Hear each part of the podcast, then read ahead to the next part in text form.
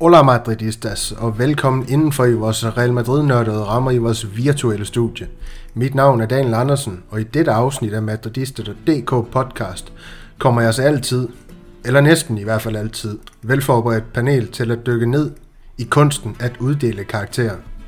Vi skal således have uddelt karakterer til hele Real Madrids spillertrup for strabasserne i sæsonen tyve enogtyve tyve toogtyve. Hvem imponerede, hvem overraskede, og hvem faldt igennem? Det er bare nogle af de spørgsmål, som vi kommer til at besvare i løbet af dette afsnit. Og når jeg siger vi, er det i dette afsnit med et panel bestående af Jesper Frost Hansen, Christian Hansen og Malte Modric Bosen. Velkommen til alle tre. Mange tak. Tak for det. Tak, tak. Jesper. Yes. Jeg skal have et lille indledende spørgsmål her. Real Madrid. Sæsonen slutter for ja, cirka elleve dage siden, eller er det elleve dage siden, det tror jeg, det er, for jeg har talt det.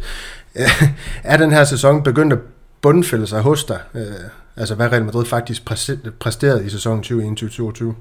Ja, der, der var jo selvfølgelig mange opture, øh, og, og en, en helt igennem flot sæson, synes jeg, med, med tre store, flotte titler. Det, det, det er noget, der... der Der lige skal bundfælde sig, men, men nu er vi også ved at være klar til, til nye sæson, som jo snart starter på grund af, af det her V M, så, så vi er jo allerede i fuld gang med at kigge lidt frem mod, mod den og, og holde lidt øje med, hvad der kommer ind af, af nye spillere. Og, men øh, det bliver en sæson, at man sent vil komme til at glemme, fordi det, der, der var virkelig mange flotte højdepunkter, synes jeg. Både titelmæssigt, men også nogle af de spillerpræstationer, vi skal ind på i aften. Ja, fordi det skal ikke være nogen hemmelighed, Jesper. Nu bliver jeg lige lidt ved dig her til at starte med, at øhm, jeg har jo igen igen hørt vores øh, lille sæsonoptakt til sæsonen tyve enogtyve tyve toogtyve. Bare lige for at være lidt forberedt på, på den her snak, øhm, inden vi gik på. Øhm, du, du havde, tror jeg faktisk, Real Madrid som, som spanske mester, og du har altid haft tiltro til dem i La Liga. Det var, de havde den markant bedste trupper, og de ville rette med det, men i Champions League, der var du ikke overbevist om dem. Jeg tror ikke engang, du tippede dem til en semifinal. Jeg tror, dit loft, det var kvartfinalen for det her ja, ja. Real Madrid-mandskab, der, der, der så går hen og vinder Champions League. Altså, det må jo være et eller andet, et eller andet sted en, en rigtig stor overraskelse, men også en gigantisk præstation i, altså for dig, at de, de, går hen, eller de gik hen og vandt Champions League. Jamen, det, det er det da. Det, øh, altså, det, det var jo bare en, en helt vild Champions League-sæson, og en utrolig historie, der blev, blev skrevet med de her remontaders. Øh, Og vi så ender med at vinde den, det, det er jo bare prikken over i på en sæson, der, der i forvejen var, var godkendt, synes jeg. Ja, lige præcis. Og Christian, nu vender jeg lige blik over på dig. Det er jo ikke nogen hemmelighed, at det her med at uddele karakterer, det, det står dig sådan ganske nært. Men har det alligevel været sådan en svær opgave at fælde dom over Real Madrids spillere for sæsonen tyve enogtyve tyve toogtyve, der jo har været ganske spektakulær?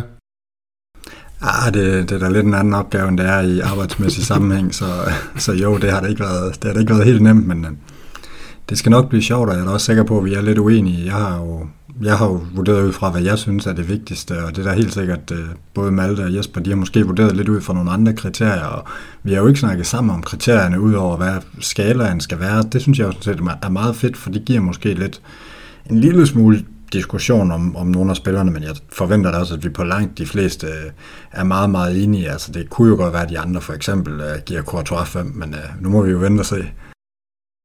Vi har jo fundet ud på podcasten, at, øh, at nogen af os ser, ser fodbold forskelligt, og, og nogle af dem, det er dig og mig, Malte. Øh, vi er godt nok samlet i dag, Malte, for at slå den her sløjfe på sæsonen tyve enogtyve tyve toogtyve for Real Madrids vedkommende.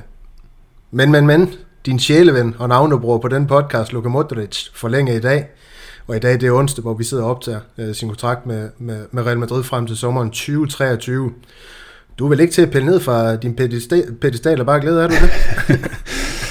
Nej, det, det er jo fantastisk. Det er jo, det er jo klart, men det er jo også forventet. Altså, du kan jo ikke spille sådan en sæson her og udtrykke så meget glæde og lyst til at blive i Real Madrid, og så ikke få forlænget din kontrakt. Øhm, han, altså, altså får han selvfølgelig også lige nævnt, at han ikke får lavet en Mbappé. Altså, det er bare fuld, fuld på med charme og offensiven, ikke? Og der er jo ikke så meget. Han har jo stadig været en af de bedste spillere i sæsonen, så selvfølgelig skulle vi holde på Modric. Så det var jo ikke en et overraskelse, men det er da dejligt, at den er, den er officiel nu. Men er Modric et sted i, i sin Real Madrid-karriere? Har han status i klubben, der gør, at han faktisk selv bestemmer sin udløbsdato? Eller hvordan ser du det? Nej, det, sådan ser det overhovedet ikke. Altså, han skal, han skal holde niveauet, og øhm, Og det er jo også derfor, han får etårige kontraktforlængelser. Det er jo fordi, at så, så når det begynder at dale, hvis han havde holdt det niveau hele sæsonen, som han havde de første par måneder måske i sidste sæson, eller i den forgangne sæson, så er det ikke sikkert, at han havde fået den kontraktforlængelse. Altså da vi taber to et mod Spaniol, der blev han skiftet ud efter en time sammen med Toni Kroos. Det, altså han fik selvfølgelig styr på tingene senere, senere hen, men han skal jo ikke have en hel sæson, hvor det er det niveau, han ligger for dagen. Men øh, han viser jo bare så afgørende i Champions League med store assists og masser af lækkerier, så øh, det kunne ikke være anderledes. Selvfølgelig skal han blive i klubben i en sæson med, mindst. Ja, imponerende spil fra, fra Lokita, og vi håber da, at det, det fortsætter i et par år endnu. Det, det bliver ganske vemodigt, at vi på et tidspunkt skal tage, tage afsked med ham. Det er, jo, det er jo sådan, det går med, med de store Real Madrid-spillere. Men øh, for vores lytter, og Christian han teaser lidt øh, for det, så, så Jesper, Christian og Malte, øh, de kommer til at jonglere mellem karaktererne et til fem. Øh, de har hver især fået hovedansvar for en pulje af spillere, men undervejs øh, kommer de naturligvis også til, naturligvis også til at byde ind histepis på en anden spiller med supplerende pointer. Så vi kommer helt i dybden med spillertruppen for sæsonen tyve enogtyve tyve toogtyve. Jeg føler mig klar. Føler I jer klar, gutter? Så klar. Bestemt. Yes, sir. Jamen, så, så lad os da komme i gang, og lad os komme i gang med den første spiller, som I alle sammen har, har givet fem i Thibaut Courtois. en, Jesper, du fik hovedansvar for ham her, så du kan få lov til at knytte de, de sådan store overskrifter på ham. Jamen, folk, der har, har lyttet lidt til vores tidligere podcast, ved jo godt, hvad vores holdning er til ham. Altså, det er jo verdens bedste målmand, og det er, er der ikke længere tvivl om, heller ikke i England, tror jeg. Øh, Altså, jeg ved ikke, hvor mange gange øh, han, han i den her sæson er blevet kåret til, til kampens bedste spiller af vores øh, brugere på, på Madridista punktum d k efter kampene, hvor, hvor de kan gå ind og, og stemme øh, eller give, afgive karakter til spillerne. Men det er rigtig mange kampe, og det er både i La Liga og i Champions League, så altså, han har en, en rigtig stor andel i, i de titler, vi har, har fået i den her sæson her. Øh, altså...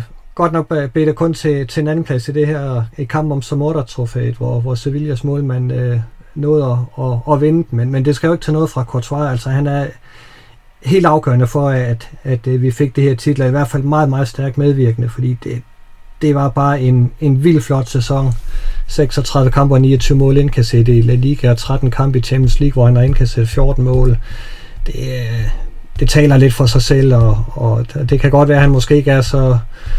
så stærk øh, med, med, med benene, men, men til gengæld øh, de øh, redninger, han har, og, og den, øh, så hurtigt som han er på, på stregen, altså det, det er jo det, en målmand skal bedømmes på, og der er han altså helt i top.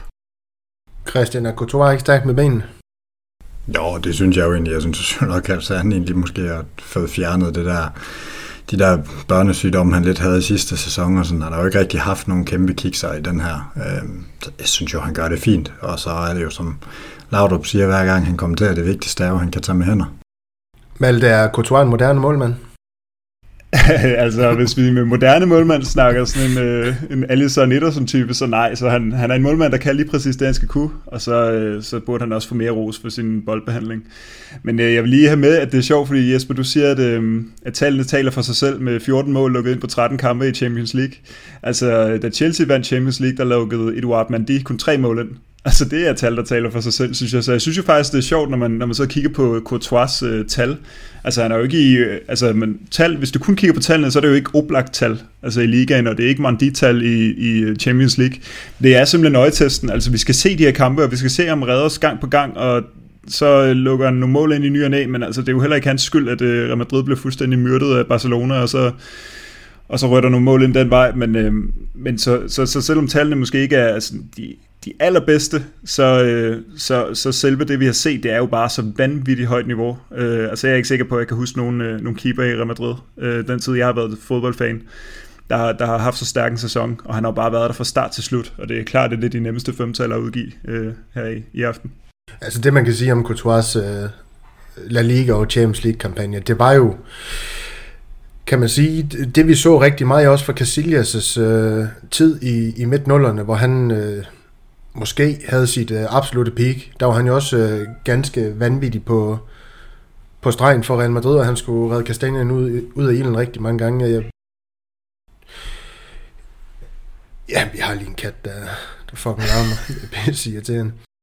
Jeg vil godt stå på mål for, at øh, hvis man dykker lidt ned i statistikkerne der, så havde han også rigtig, rigtig mange redninger. Det kan godt være, at Real Madrid også lukkede flere mål ind dengang faktisk, men han havde også rigtig mange vigtige redninger i, i, i den tid, øh, Casillas. Så det er lidt det, vi ser med Courtois. Altså, var, det, var der ikke en statistik i Champions League med, at han alene der havde, var det op omkring de der otte hundrede nioghalvtreds redninger alene i Champions League-kampagnen? Altså, det er jo fuldstændig vanvittigt, hvor den næst på listen engang havde op mod tyve, og jeg tror, det måske det var, man sammenlignede ham med Alisson øh, på det tidspunkt der. Øh, det, det taler jo sit tydelige sprog om, at han har haft en hel del at lave, selvom at vi, vi har rost vores midterforsvar i Militao og Alaba, som vi også kommer til i de karakterer her. Altså Courtois, han har, han har stået glimrende og gjort noget, som, som jeg kunne i den tid, jeg har været Real Madrid-fan, set Casillas godt tilsvarende. Navas, han, han havde et, et lidt andet forsvar øh, under Zidane, vil jeg sige, den her med, at man, man, man defensivt øh, spiller under nogle lidt andre dyder under Zidane meldte.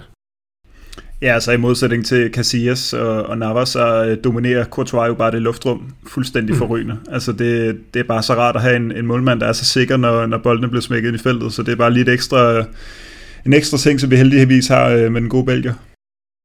Ja, men lad os få parkeret den gode belgier, og så kan det jo være, at Jan Mølby, han hører den podcast her, så han også kan købe sig ind på, at Courtois, han er ikke måske verdens bedste målmand, eller blandt verdens bedste målmand, men er den absolut bedste målmand i fodboldverden. Videre til en øh, målmand, der ikke er blandt de bedste i hele verden, men en måske habil øh, reservekeeper. Malte, du øh, havde hovedansvar for at knytte et par kommentarer på Andrei Lunin. Du har givet ham et, øh, ja, et, et, et tretal for det, han vel formoder at præsterede den sidste del af sæsonen for Real Madrid.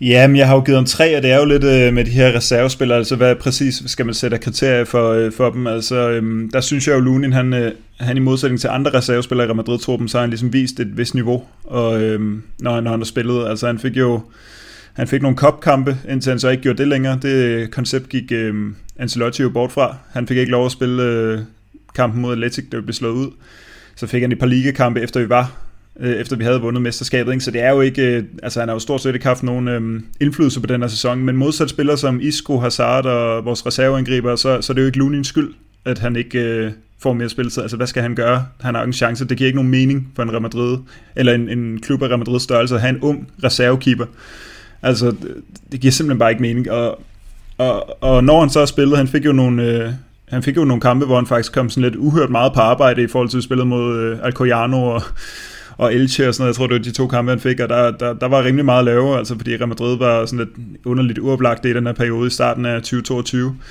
Men øh, jeg synes, han viser et niveau, der...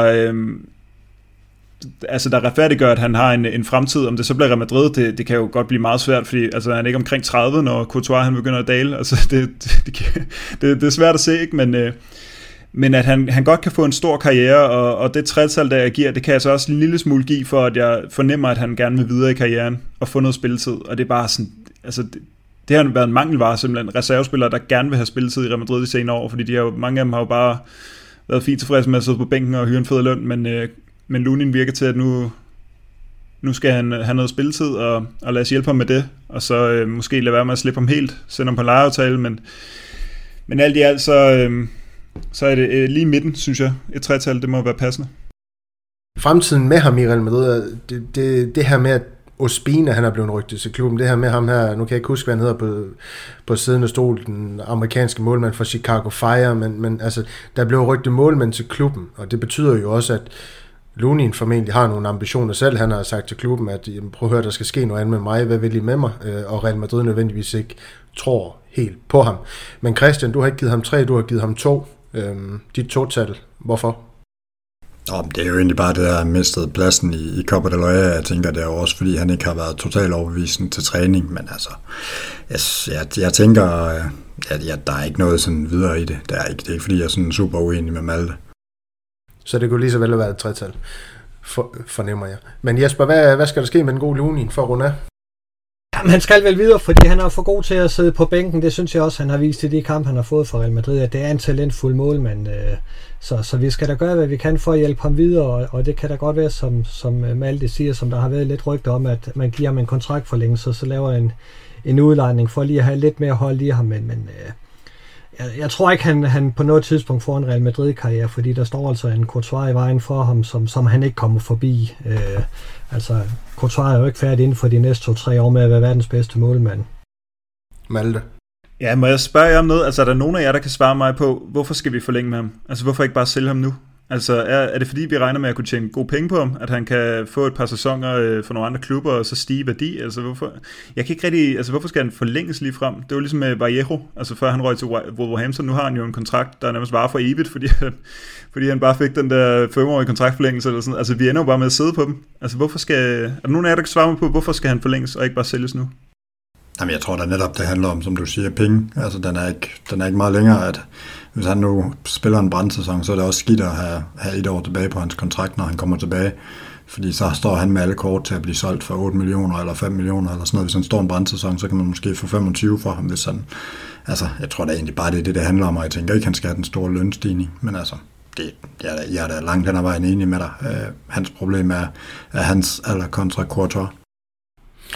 Ja, og jeg måske, skal måske lige tease for lytteren, det tror jeg faktisk, jeg, jeg glemte at gøre opmærksom på til at starte med, at vi naturligvis går igennem målmand og forsvarsspillerne til at starte med, så kører vi midtbane og angreb til sidst i den her snak med noget quiz ind imellem.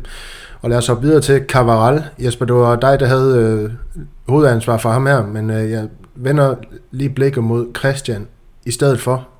Christian, hvorfor skal Carvajal have tre og ikke to?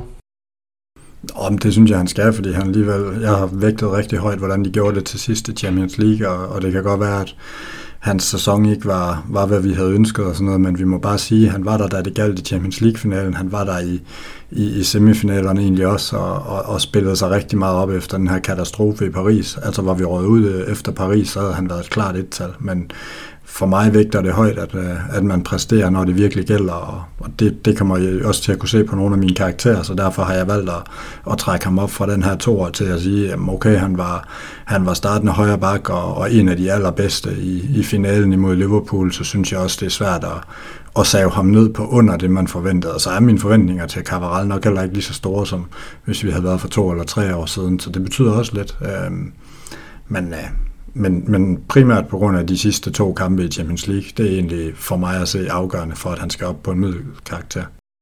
Jesper Carvajal, han reddede et tretal hjem for en stærk afslutning i Champions League øh, hos Christian. Øh, det var ikke nok for dig. Du endte på et total øh, for den gode Carvajal her. Ja, for jeg, jeg synes, han startede sæsonen rigtig svagt, øh, og, og har også haft rigtig mange øh, skadesproblemer øh, den her sæson. Det er jo nok det, der bekymrer mest, at, at dels så har han haft lidt svært ved at og nå et, et, et højt niveau, og, og så har han haft alle de her skader. Det er det, der, der jeg synes øh, bekymrer mig lidt i forhold til, til, til fremtiden, men, men Christian har jo ret i, at han spillede sig gevaldigt op til sidst, og kunne man bare få en garanti for, at det var sådan, han ville spille i den kommende sæson, og så var der ingen grund til at spekulere i, i nye højrebacks øh, til, til Real Madrid, men, men øh, altså, han har kun fået fireogtyve kampe i, i La Liga, øh, og, og, og når vi ikke har øh, flere øh, hvad hedder det, højreback, så er det altså lige lidt nok, synes jeg, at, at, at have en spiller, der kun spiller fireogtyve kampe. Så, så han, det trækker lidt ned for mig, han har haft alle de her skadesproblemer, og har generelt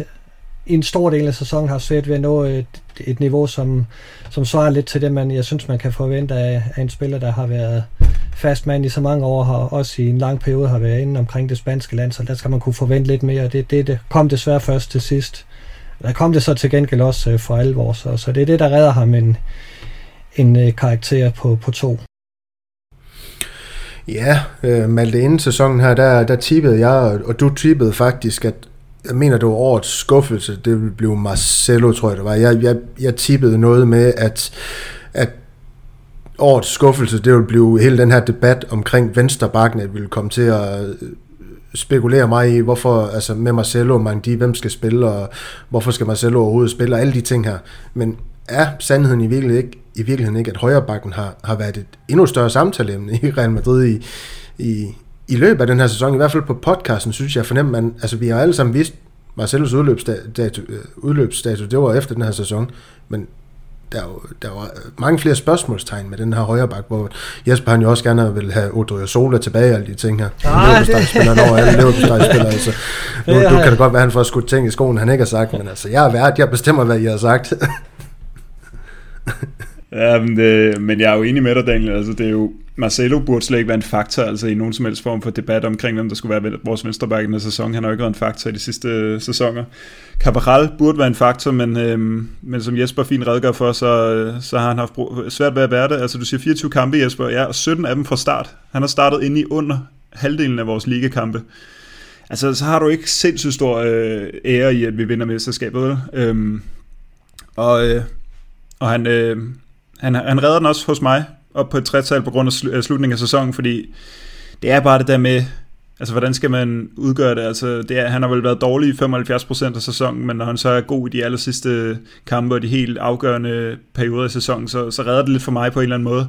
Øh, Christian, du nævner, han var god de sidste to kampe i Champions League, men han var også sindssyg mod øh, Chelsea, altså hvor han kommer ind og ligger som centerback og sådan noget. Altså, der, der har været flere rigtig, han har også været bedst i de sværeste kampe i sæsonen, ikke? Hvilket er sådan lidt spøjst, men... Øh, Men som Jesper også siger, så, så, så er det lidt farligt, at uh, spillere som Rodrigo og, og Cabral, de har en så god sæsonafslutning, fordi så glemmer man måske lige en lille smule, hvor sindssygt mange problemer vi har haft hele højre side af banen, altså hele sæsonen, ikke? Men øhm, lad os da håbe, at han kan, han kan holde lidt på det der niveau og kan komme sine skadesproblemer til livs i næste sæson, Cabral, fordi han har jo fint niveau, altså det har han haft i de sidste halvanden måned, ikke? Bestemt, og lad os hoppe videre i, i teksten, væk fra Carvajal. Han scorer, at, øh, det ved jeg ikke, om du fik sagt, Malte, men også et tretal for dig, øh, to for Jesper og tre for Christian. Og lad os hoppe videre til, ja, en spiller, der nok ifølge Real Madrid punktum com er listet som højre kant stadig, men som jo spiller mere højre bak nu for Real Madrid i, i Lucas Vazquez, og, og for at runde hans... Øh, sæson er med lidt øh, karakter. Christian, han har lige øh, forladt øh, bygningen, så det bliver Jesper, der får lov til at, at tage hul på, på Vazquez. Øh, hvis du kan sige noget om ham overhovedet, øh, Jesper. Ja, det kan jeg, fordi han, han er jo en af, en af mine helte. Øh, for, fordi, ja, ligesom kan, Michel. Ja, lige nøjagtigt. Nej, jeg, jeg kan jo godt lide de her, hvad hedder det, krigere øh, for, for Real Madrid. Dem, der tager trøjen på, man kan se, de er stolte af det og virkelig går ud og yder en indsats. Så det gør Lucas Vazquez øh, hver evig eneste gang. Det er ikke altid, det er lige kønt, og han er måske heller ikke øh, prototypen på, på en, en Real Madrid-spiller, men, men han har hjertet på rette steder, og det, det ser man på banen. Altså, man, man, man er jo ikke i tvivl om, at man får en spiller, der går ind og yder alt for klubben, når han er på banen. Øh. Og det synes jeg måske har reddet lidt øh, for ham i den her sæson her, fordi han har ikke været så stærk på højre bakken, som han var sæsonen før. Der synes jeg faktisk, han var rigtig, rigtig god. Det snakkede vi også om øh, i nogle af de podcasts, vi havde. Der, han, jeg tror, der, der blev sagt på et tidspunkt, han var La Ligas bedste højre bak, og han spillede faktisk en rigtig flot sæson øh, på, på den her lidt uvante plads. Det har han ikke helt nået i, øh, op på det niveau i, i den her sæson. Der har været lidt flere udsving, men... Øh, En rigtig Real Madrid-kriger, en, en god type at have i en spillertrup, fordi det er en, en spiller, du kan bruge på flere positioner, og det er en, der aldrig laver ballade. Altså, what's not to like? Jamen, det er en ganske fin konklusion, men Christian, det var jo dig, der skulle have, have indledt snakken om Vazquez. Har du noget at tilføje om ham? Nej, altså jeg tænker, at Jesper, han har sagt det rigtig, rigtig fornuftigt. Altså noget af det, jeg har bidt mærke i, da jeg sad og kiggede op på ham, det var, at øh, han havde nul assist for første gang i karrieren i den her sæson. Og det viser jo også, at han har ikke været så farlig på den sidste tredjedel som tidligere. Øh, og så spiller han faktisk kun fyrre minutter i Champions League-slutspillet, og det synes jeg også er sådan lidt bemærkelsesværdigt. Altså, ligesom vi snakker om, Carvajal har været instrumental, så er, er Lucas Vazquez det virkelig ikke. Øh, altså, det, det får jo bare lidt en betydning for det samlede indtryk, men altså, han har jo leveret det, han skal lidt til, og, og, og man må jo kigge efter, hvad forventningerne er, og, og hvad man kan regne med fra en spiller, og der har han jo været, så... Så en solid sæson, men, øh, men ikke noget ekstraordinært. Det synes jeg, de her assist og, og, og minutter i Champions League-slutspillet, de understreger ret godt. Ja, Malte, du får ikke lov til at sige noget om Vazquez i den her omgang. I alle sammen, I har givet ham øh, karakteren tre for fosterbræsseren i tyve enogtyve til tyve toogtyve for Vazquez' vedkommende. Malte, du får i stedet for lov til at tage hul på en... Øh, Ja, lidt fjern skikkelse i Real Madrids top, Jesus Vallejo, så vi hurtigt kan få rundet ham af. Du har smidt et total efter ham. Ja, otte kampe kommer han op på, fem i ligaen. Øhm, han gjorde et rigtig fint indhop imod City i slutminutterne, hvor det hele holdet kørte på ja, adrenalin og psykologi. Og så fik han et par, et par ligegyldige kampe i, i ligaen, da vi ligesom havde vundet, og fik begået et straffespark mod Atletico, men spillede egentlig en fin nok kamp, og det var måske også lidt tvivl som straffespark. Så var han fuldstændig rædselsfuld at kigge på imod Cadiz, hvor han fik lov at ligge som højrebak, og det gjorde han jo selvfølgelig af den grund, at Nacho skulle have sin vante venstre eller sin vante position i centerforsvaret, øhm, og at Vasquez så fik lov at tage sig i venstrebakken, så derfor altså det, det vidner lidt om, om Valleros øh, rolle i, i Real Madrid, der ligesom, så får han bare den sidste plads i forsvaret, og han har jo på ingen mulig måde niveauet til at være i Real Madrid. Altså det skal man ikke lade sig snyde af, bare fordi han kommer ind og spiller fem gode minutter imod City. Altså han er slet ikke dygtig nok, det synes jeg i hvert fald ikke. Altså han er hverken hurtig nok eller stærk nok, eller han har lidt, øh, lidt kampgejst, og, og han, er, han skal nok være klar. Øh, ligesom Vasquez, tror jeg, hvis øh, han bliver indkaldt, men altså på den anden side, så er han også skadet konstant, ikke? Så... Så øhm, jeg ender på en toer for, for den fine indstilling, altså da han så endelig blev regnet med, så synes jeg, han var der øh, til en vis grad, ikke? Men, øhm, men det er også noget at sige, at han simpelthen ikke har evnet på nogen måde at, at true øh, de andre i forsvaret, altså han har jo slet ikke været relevant øh, i løbet af sæsonen, når, når folk har været klar. Det var først her til sidst, han fik lov at aflaste lidt, ikke? Så... Og, og desværre går rygterne på, at han, han har det fint med at være, være backupspiller, så det er jo bare surt for Real Madrid, at man har forlænget med ham til tyve femogtyve eller sådan noget, så må vi se, om vi kan komme af med ham, men... Øhm, Ja, point for øh, ja, lidt dedikation, men lad os håbe, vi kan komme af med ham. Ikke relevant, Jesper. Du har ment, han har været lidt relevant med dit tretal. Ja, det, det er lidt i, i den henseende, at jeg ved sgu ikke rigtigt, hvad man skulle have forventninger til ham. Altså det er jo, som, som alle de cirken spiller, som der, der på nogen måde har været regnet med i, i løbet af sæsonen. Det var først til sidst, han sådan for alvor kom ind og fik spilletid, og der gjorde han det jo meget fornuftigt, synes jeg. Altså, der, han faldt ikke igennem på nogen måde, og det ved vel egentlig en, en meget godkendt præstation, så, så derfor hiver jeg ham op på et tretal, fordi jeg egentlig ikke havde de helt store forventninger til ham. Jeg synes måske på den, på den baggrund overraskede det mig lidt, at han gik ind og, og leverede så fine præstationer, som han trods alt gjorde. Så, så derfor et tretal, men, men det er ikke en spiller, jeg på nogen måde vil komme til at savne, hvis man, vi skulle skille os af med ham her i løbet af sommeren.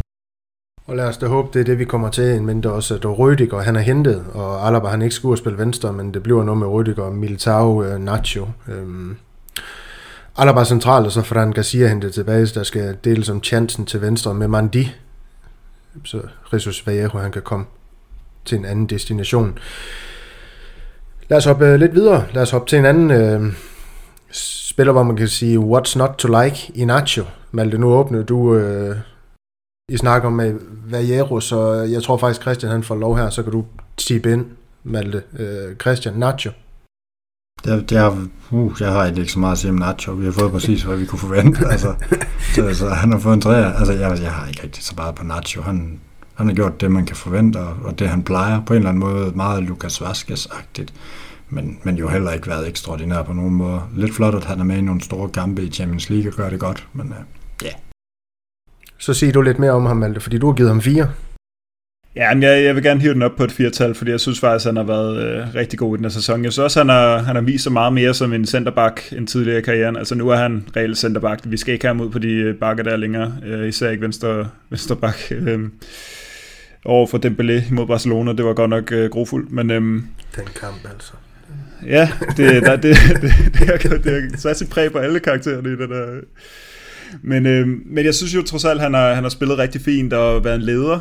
Øhm, han spillede en kanonkamp imod City, og, øh, og han, har, han er ligesom en af de her spillere, der bare går fuldstændig ind og, og er fuldstændig til at stole på. Altså hvor Vasquez han er til at stole på, men ikke rigtig har niveauet, så er Nacho til at stole på og har også et niveau til at, at kunne tage over. øhm, Det var lige før vi var ved at, at, at, at, at lidt håbe på, at han kunne komme ind og spille i Champions League-finalen, ikke? Altså lige før, siger jeg så også, fordi selvfølgelig skulle Militao alligevel få den plads der, men Men han er ligesom, øh, han, er en, han er en rigtig god øh, tolvte trettende mand i truppen, og han kommer vel til at være viceanfører næste sæson, når Marcelo er væk. Det bliver også lidt vildt. Øh, en tidligere Castilla-anfører, der så går ind og bliver viceanfører. Øh, han har haft rigtig mange kampe i, i løbet af sæsonen. Han har også scoret et vigtigt mål faktisk imod øh, Sevilla. Jeg tror, det er ham, der udligner, inden at øh, Benzema så afgør den, ikke? Og øh, det var jo nærmest, at mesterskabet måske i virkeligheden blev forsejlet, så... Ja, men jeg giver ham lidt ekstra. Jeg er også tæt på en tre, men jeg giver ham lidt ekstra, for, fordi, også fordi han er trods alt reserve. Altså det er ikke sikkert, at jeg har havnet på en fire, hvis han havde været starter, men øh, jeg synes godt, at vi lige kan, vi kan anerkende en, en rigtig dygtig reserve. Ja, og som du også er inde på det her med i Champions League, så er lige kampen mod ja, Manchester City, hvor han jo var formidabel, Det, det er ikke nogen hemmelighed. Det, det har jo trukket op hos andre allerede i karaktererne, så det kunne også godt trække lidt op på Nachos' sæson, at han, han leverede i Champions League for Real Madrid. Det, det gjorde han da bestemt. Og så til de to øhm, ja, mest væsentlige øh, midterforsvar, vi har i, i truppen i Militao og Alaba. Lad os starte med Militao, som øhm, ja, i over hele linjen har givet fire. Jesper, du får lov til at, at sætte lidt ord på. Det var vel en af de spillere, vi var lidt spændte på op til den her sæson, fordi han sluttede Øh, sæsonen før øh, af øh, rigtig fint, og, og så var man jo lidt spændt på, om, om øh, han kunne videreføre det ind øh, til en ny sæson, hvor han, han pludselig skulle til at være en af, af lederne i forsvaret nu, hvor, hvor, hvor Varane og Ramos forlod øh, klubben, og, og det må man jo bare sige, at det, det ansvar har han taget på sig. Han er, har været virkelig, virkelig stærk sæsonen igennem, øh, bortset fra nogle enkelte swips, og men altså fireogtredive kampe i La Liga, et mål og tre assists, og så kun fem gule kort, ikke nogen udvisninger, noget. Altså han, han har jo lidt ry for at være sådan en, en hård type, men man, øh, han er jo ikke øh, på den måde en, en bis, der bare slæver øh, røde og gule kort til sig. Det, det synes jeg faktisk øh, tjener øh, til, til hans fordel, øh, og, og, og er ved at nævne, at, at det, det, er en, det er en spiller, som, som man slår sig på, men det er ikke øh, et svin på en bane overhovedet. Champions League var, var han jo lige så hvad hedder det, toneangivende med, med tolv kamper og faktisk fuld spiltid i alle sammen, bortset fra de sidste fem minutter af den forlænges øh, spiltid mod Manchester City, så, så der var han jo også øh, øh, hvad hedder det, med hele vejen igennem. Øh,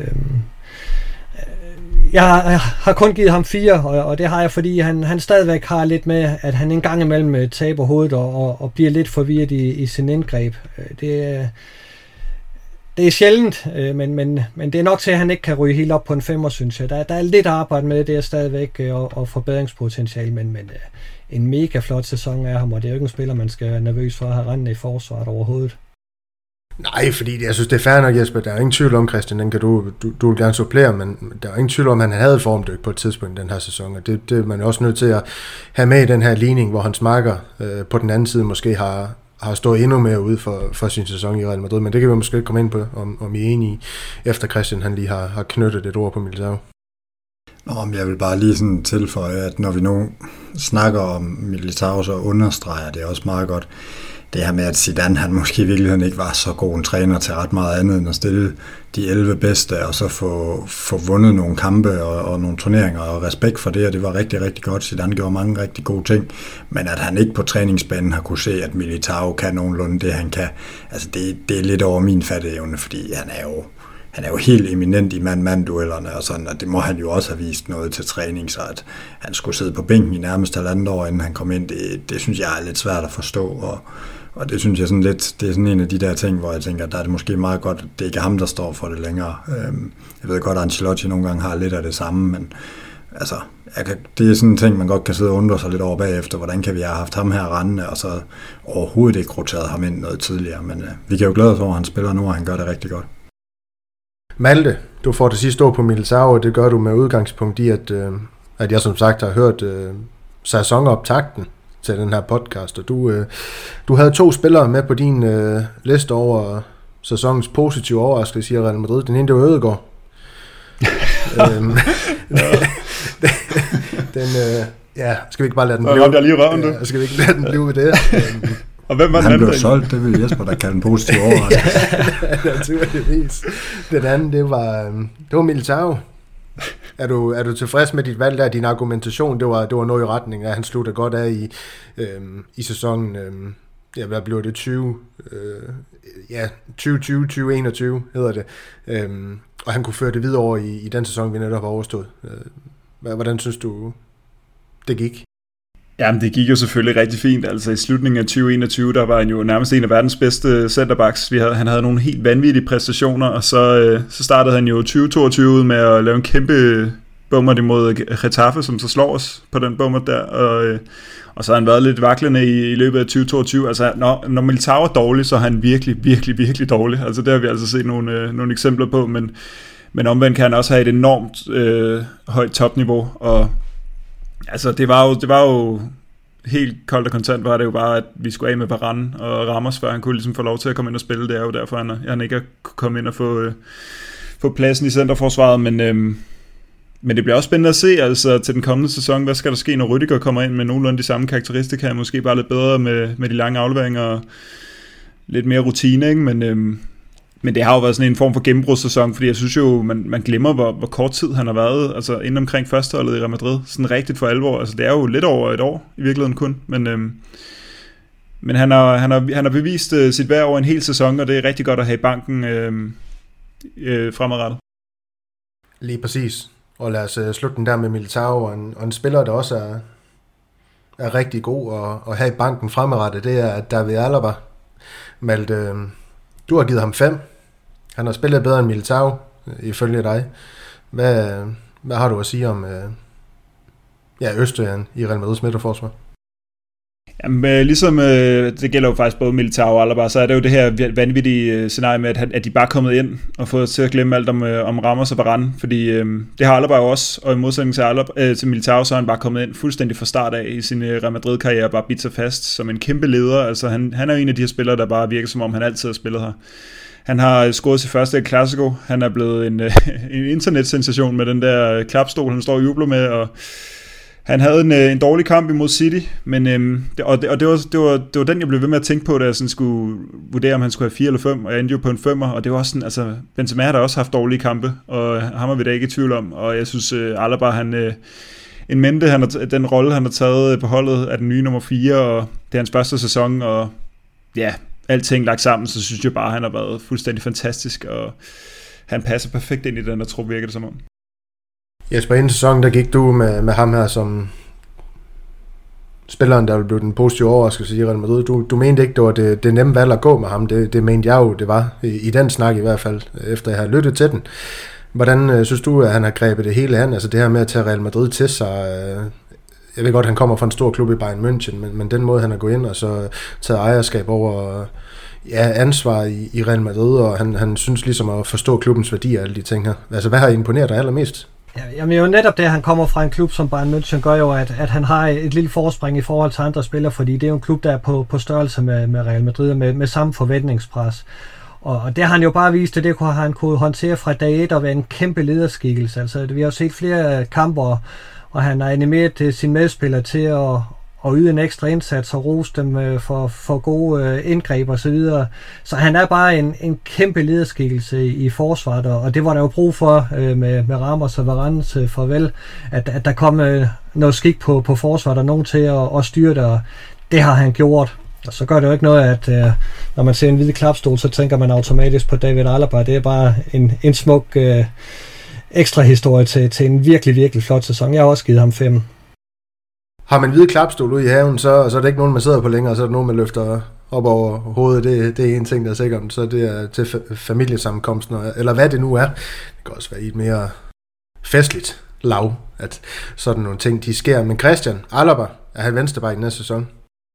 Det ved jeg ikke. Jeg tror jo på, at vi går over i tre fem to nogle gange, og så kan han jo spille både det ene og det andet sted. Altså, jeg tror bare, at han giver nogle muligheder, men jeg tror helst, at Ancelotti vil beholde ham centralt også, fordi hvis vi både har Rüdiger og Militao, så mangler der altså noget boldfasthed, så jeg tror stadig, at han er inde centralt i et eller andet omfang. Men øh, det giver muligheder, at vi får Rüdiger, og det giver muligheder, at alle bare kan flere ting, og jeg tror, vi skal passe på at se alt for stationært på det hele, for jeg tror, at de her signings måske også er lidt et tegn på, at man godt ved, at der skal både rotere sig, at man måske også er nødt til at udvikle lidt på altid at spille med en firemands bagkæde. Det, det er ikke så moderne, hvis vi skal blive i den terminologi. Jamen så er det jo spændende at se, om dinosauren på sidelinjen, han kan formå at gøre det i Real Madrid. Kom ind med nogle nye impulser og idéer til det taktiske. Hvem ved? Vi må se næste sæson, men en, en spiller, der i hvert fald kommer til at spille på Real Madrids venstreback i næste sæson, det er Mangdi, Christian. Du har ligesom haft fornøjelsen af at kigge lidt på ham, eller sætte lidt ord på ham. Tretal? Ja, det var, hvad det kunne blive til. Jeg synes jo, Mangdi, han har haft en solid sæson. Han har faktisk spillet to tusind otte hundrede minutter, og det overraskede mig lidt, for jeg havde en fornemmelse af, at han havde været mere skadet, end, end han egentlig har, men han har haft mange skader her i foråret.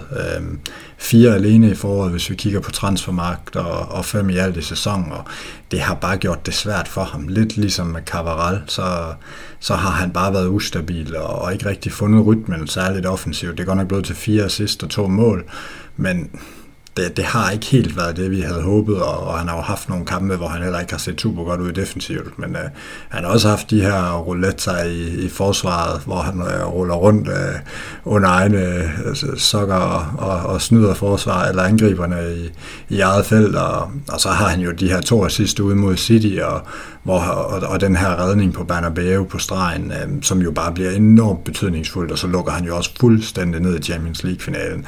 Så på den måde, så synes jeg alligevel, at den træer, det må være fair, men jeg, jeg håber, at han er mere skadesfri i næste sæson, fordi ellers så begynder det at blive lidt bekymrende. Han virker som, som om, han er sværere og sværere ved at finde tilbage fra de her skader. Øhm, og der er heller ikke nogen tvivl om, at holdet har ikke brug for endnu en sæson med to backs, der, der er ind og ud, og hvor vi ikke rigtig kan regne med noget. Så, øh, så jeg håber på en mere skadesfri sæson, og, og så et hævet niveau, men ligesom med Carvajal, så, så skal det tælle, at man er afgørende i Champions League, og man er der i de afgørende kampe, og det var mange de. Jesper, er det skaderen, der, der gør, at du har givet ham to, eller er det fordi, du også har set noget fra ham på banen, der gør, at øh, du ikke har kunnet snige dig højere op end et total? Jamen, jeg synes jo, i, i, i hans første sæson, der, der, der kunne han jo altid vende tilbage til, at han var mega stærk defensivt, altså umuligt at komme forbi. Den styrke, synes jeg ikke, han har haft i den her sæson her, og han har stadigvæk øh, lidt problemer i offensiven med at, at komme til lignende en af de brasilianer, vi har haft tidligere. Det, det er fair nok, for det er ikke nemt. Men, men når man nu ikke byder ind med mere offensivt, så må man godt være virkelig, virkelig stærk defensivt, og det synes jeg ikke, han har været i den her sæson her. Nej, det, det er der nok også en sandhed omkring. Malte, du har også øh, givet ham tre. Du får ikke lov til at sige noget om Andy. Du får til gengæld lov til at sige noget om Marcelo, som du har givet to for ja, viseanførelse, eller det er jo faktisk anført for sæsonen tyve enogtyve toogtyve. Marcelo? Jamen, jeg synes jo, han, han, han havde nogle fine nok kampe her i, i løbet af tyve toogtyve, hvor han, øh, han faktisk gør det fint nok, men altså, jeg kan ikke give, jeg kan ikke give et tretal for, for det, fordi det...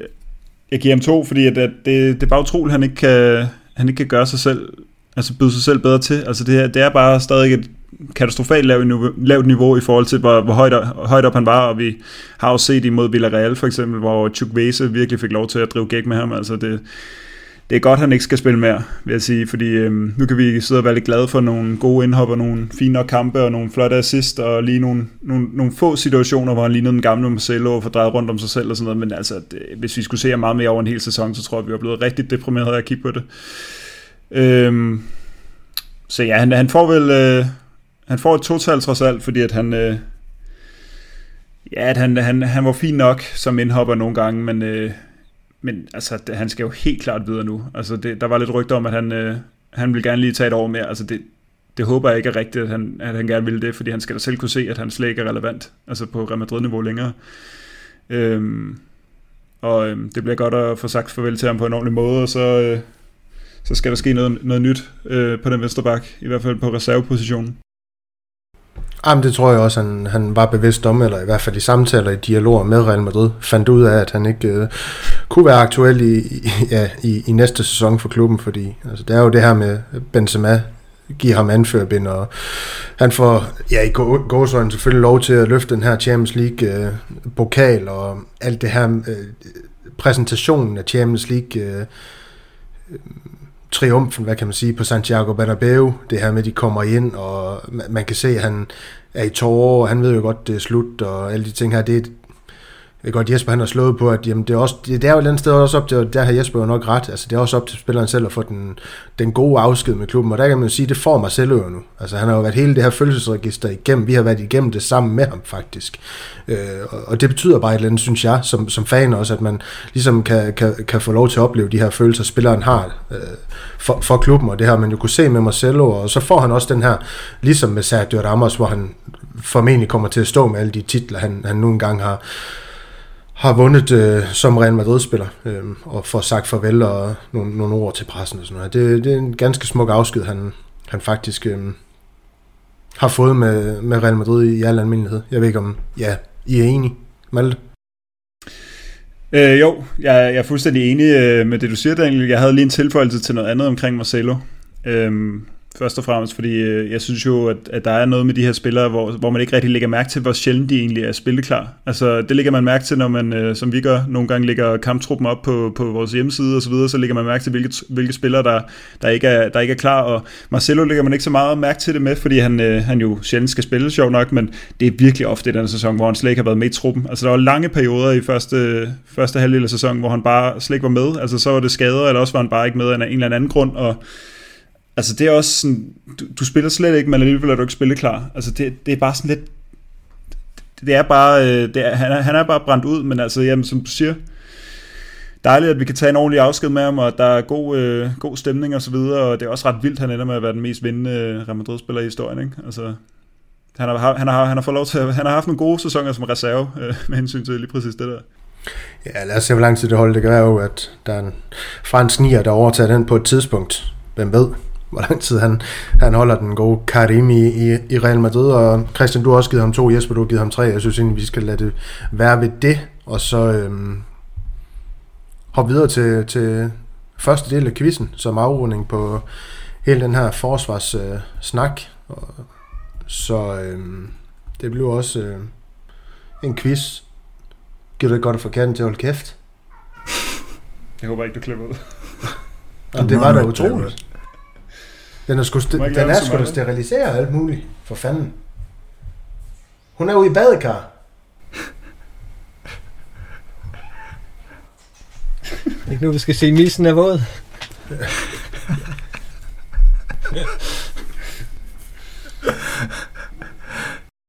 Altså, vi kan ikke høre den længere, Daniel. Okay. Nu virker det bare, som om det er noget, du finder på. Det er godt, du. Og vi runder hele den her snak om forsvarsspilleren her med... Okay. Hæftland. Den går til den, hva'? Og så videre til... Kunne I høre den igen? Nej, Nej det var noget sjovt, det var... Ja, hvad fanden skal jeg gøre? Det var det, jeg skulle gøre. Videre. Vi er, vi er der nyt, der var lidt med, med hjemme hos uh, familien ja, Andersen. Og så videre til første del af quizzen, der kommer til at gå på... på Real Madrids øh, forsvarsspillere fra sæsonen tyve enogtyve tyve toogtyve som afrunding på det hele. Christian, et tal mellem et og fem. fem. Super. Hvilken forsvarsspiller har den bedste rating på hovedscoret i La Liga for Real Madrid? Åh, oh, det var et godt spørgsmål, det der. Øh, det tror jeg snyder en lille smule. Lad os gå med Carvajal, bare for sjov skyld. Det er fuldstændig forkert. Svaret er Eder Militao med seks komma syvoghalvfems. Så nul point indtil videre for dit vedkommende. Lad os få Malte i spil. Malte, et tal mellem et og fire. Jeg siger tre. Du siger tre. Hvilke to forsvarsspillere tilrager sig flest ostemad med ni hver i sæsonen tyve enogtyve tyve toogtyve for Real Madrid? Det er på tværs af alle turneringer. Og ostemad, det er gul kort. Nå, nå. Jeg siger Militao og Carvajal. Det var ganske tæt på. Vi skulle have fat i en spanier udover Militao, men spanieren det var, eller er, Nacho. Så de øh, fik ni gule kort hver, i hvert fald ifølge transfermagt. Så lad os stole på det, og ikke det du sagde. Jesper, et, to eller fire? et. tre af Real Madrids forsvarsspillere står noteret for tre scoringer i sæsonen tyve enogtyve tyve toogtyve. Jeg skal bare have, have dig til at nævne navnene på alle tre. Alaba som den ene. Korrekt. Øh, så skal jeg lige sige... Koeman, de er rent faktisk været den anden. Det tror jeg, fordi han har der lavet... Øh, ham går jeg med. Øh, og hvem kunne den sidste så være? Så går jeg med Nacho. Nacho og Alaba, de var, de var korrekte. Den anden, det var så det, man kan kalde finten ved det her spørgsmål. Det var Vasquez, som jeg har valgt at placere som forsvarsspiller. Så kom igen, Jesper. Ja. Det er det er da ikke noget snyd, ja, det er det. Vi snakker om ham som forsvarsspiller. Det er, nogle gange så er det også med at høre efter, når vi snakker. Så, så sådan er det. Det gør vi ikke. Men nul point til, nul point til... til alle i den her omgang. Det er ganske imponerende, når jeg kun brugt femten minutter på den her quiz i alt den her gang. Så udmærke. Udmærke. Lad os så videre til noget, der måske er lidt mere interessant for lytteren, sæsonkaraktererne for vores midtbane, eller Real Madrids midtbane, det er jo ikke, vi er jo ikke patent på den, så det er Real Madrids midtbane. Og lad os starte med, med anker på den her midtbane i Casemiro. Christian, du har valgt at, at smide et øh, meget lidt flatterende total efter vores øh, brasilianske terrier. Hvorfor? Jamen, det er nok i virkeligheden lidt det her med forventninger. Altså, jeg havde bare forventet mere, og jeg synes godt nok, at han spiller sig lidt op altså, i forhold til, til det her kriterie, jeg har lagt med, hvordan man præsterer sidst på sæsonen. Men jeg var nødt til at sige, at Casemiro havde jeg forventet lidt mere fra i løbet af sæsonen, og jeg var faktisk også helt nede og overveje et et-tal, og så kan man sige, så trækker man ham op på et to-tal. Jeg synes, han har været nærmest fraværende i store dele af sæsonen, og, og, og altså sådan mærkelig ligeglad, eller sådan... bare ustabil. Det er sådan det, man ser. Men så er jeg inde og tjekke, og han er egentlig karaktermæssigt på årets hold i La Liga på Hus Kort, så der kan man jo så sige lidt om Jespers elskov for tal, den, den holder måske lige der. Han har blot scoret et mål, det er færrest i hele karrieren. Han scorede syv i sidste sæson, det synes jeg også siger noget. Men så på positiv siden, så må man sige, at han har elleve Champions League-starter, og fornemmelsen den er jo, at, at han leverer mod slutningen af sæsonen. Men han er også væk i den her returkamp mod P S G, som man nærmest ikke husker. Så altså, ja, jeg synes, det, jeg har lidt skrevet begyndelsen mod enden, måske i virkeligheden, på den her Casemiro, som, som alt dominerende. Jeg synes også, det siger noget, at vi går ud og brænder hundrede millioner af på en spiller på den position. Og så har jeg også blevet mærke i, at han et par gange er blevet flyttet ned i midterforsvaret. Det har jeg også sagt flere gange i løbet af sæsonen. Om, om han måske i virkeligheden også bliver tænkt lidt som en, der måske skal ned og gardere lidt mere ned i midterforsvaret, fordi han vil jo være en boldfast midterforsvar, men han er en, han er, han er en halvdårlig spiller med bolden på midtbanen, så på den måde kan man sige, der kan han måske få nogle, af, nogle forser dernede, som han ikke rigtig længere har på midtbanen, og hans fart gør måske heller ikke så meget. Øhm, og jeg synes egentlig, at han læser spillet godt, og han har stået meget, meget fornuftigt, når han har spillet dernede, så jeg ser det lidt som en mulighed, at han måske kan tænkes ind der også. Øhm, Men alt i alt sådan, sådan lidt skuffende sæson, og det er særligt den første, de første to tredjedel af sæsonen, der var han, der var han langt under par. Ja, yeah, og det er også det, vi har snakket om rigtig mange gange på podcasten, som du også er inde på. Christian, Malte, dig og Jesper, I har også givet ham to, som, som Christian han er inde på her. Er det begyndelsen på enden for Casemiro, en minde at Real Madrid, de lader til at, at lande Tchouaméni for de her hundrede millioner? Oh, ja, men det, det er jo sådan med Casemiro, fordi jeg er jo fuldstændig enig i alt, hvad Christian siger her. Øh, men det er bare det der med Casemiro, at, øh, at han, han øh, altså hans, han, de ting, han kan, det er så uvurderligt. Altså når vi ser ham spille en god kamp, så er det som om, man har det sådan, det, vi, kan ikke, vi kan ikke spille uden ham. Altså når man ser de her City-kampe og Liverpool-kampe og så videre, ikke? Chelsea. Han har virkelig, virkelig nogle, øh, nogle afgørende aktioner, virkelig ofte.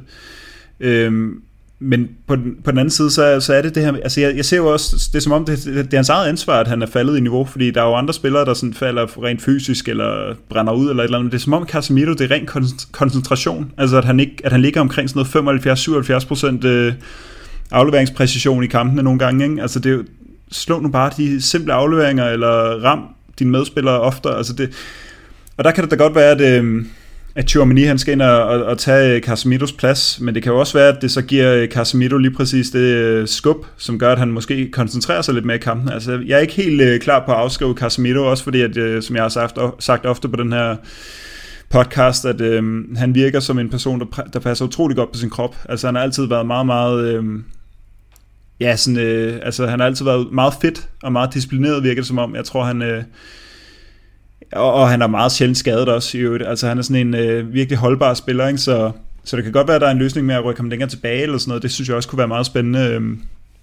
Men, øh, men vi skal selvfølgelig lige se Tchouaméni og gå ind og, og tage format og sådan, ikke? Men, men ja, så jeg er ikke helt, jeg er ikke helt klar på, på at afskrive ham, men, øh, men med, med flere af de her sæsoner, så dur det selvfølgelig overhovedet ikke, fordi det, det er ikke holdbart over en hel sæson. To tredjedel af sæsonen var, som Christian siger, altså ikke, til, ikke Real Madrid værdigt. Nej, og en spiller, jeg har ment heller ikke har været Real Madrid værdig, det er Dani Ceballos. Jesper, Dani Ceballos selvfølgelig dig har, har spillet en øh, lige så god, eller lige så ringe sæson som, øh, som Casemiro. Du gav også Casemiro total, du har givet Dani Ceballos et øh, total. Real Madrids trup, de virker ganske tilfreds, tilfreds med Ceballos rygten. Det går faktisk på, de gerne til, at øh, man beholder ham i truppen, i stedet for at sælge ham. Hvad, hvad, hvad, hvad synes du, vi har set for ham? Altså, han har vel også stået ud for nogle gode kampe her sidst på sæsonen, ligesom en del andre Real Madrid-spillere har løftet sit niveau, ikke? Han startede med at få første halvdelen af sæsonen ødelagt, ved at han blev ankelskadet og, og var ude faktisk helt første halvdel af sæsonen, og så er han sat ved at og kom tilbage, selvom Ancelotti sagde, at det var en af de spillere, at, at han regnede med til, til anden øh, sæsonhalvdel, men, men han, det, det var længe inden, at han sådan blev en, en del af, af, hvad hedder det, af, af, af truppen og, og fik spilletid. Det, det var først i de, i de aller sidste kampe, der synes jeg egentlig, at han kom ind og viste noget, noget god arbejdsgiver, og, og egentlig også øh, var, var en god boldsikker spiller. Altså han har en afleveringsprocent på tooghalvfems, så det må jo sige sig være i den høje ende. Øh, men, men han kom jo aldrig til at, at spille nogen rolle for alvor på holdet, og, og derfor bliver det altså kun et total fra, fra min side. Og skal man holde på ham til den kommende sæson? Det skal man måske, hvis, hvis han kan, kan leve med at have den her øh, perifære rolle. Det virker det ikke til... Øh, at han umiddelbart kan. Det, det virker som en spiller, der gerne vil, vil have mere spilletid. Det kan han sagtens få i en anden spansk klub. Så, så det kunne godt være en spiller, man skulle, skulle skille sig af med.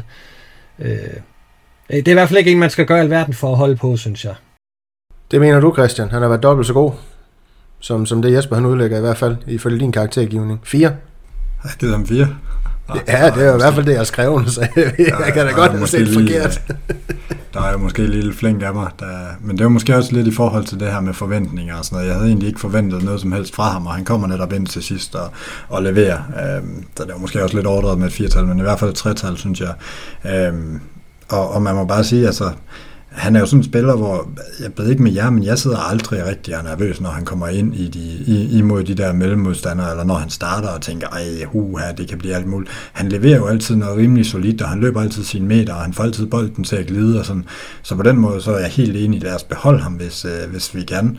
Øh, men lad os lade være og, og, og tilbyde ham vilde lønforhøjelser og, og alt muligt, og kommer der et bud på tredive til fyrre millioner euro, så skal han da også skippes, men ellers så synes jeg da, at han skal blive. Altså, altså det siger jo også noget, når holdkammeraterne, de er glade for ham og, og taler om, at han skal blive. Jeg tror godt, han kan være sådan lidt en kulturbærer, og med tiden udvikler sig lidt i den her uh, Nacho Vasquez-retning, hvis han kan erkende, at det er en, det er en god rolle for ham i en storklub, i stedet for at gå efter at, at spille fandango hos Real Betis eller Real Sociedad, fordi han, han bliver aldrig en stor spiller i en stor klub. Det bliver enten en stor spiller i en lille klub, eller en mellemklub, eller en, en lille spiller i Real Madrid, men det er jo også sjovere at vinde titler, så altså, jeg kan rigtig godt lide ham, fordi jeg synes egentlig, at han har, han har vist en modenhed i den her sæson, og det er nok også derfor, jeg svinger lidt højere op.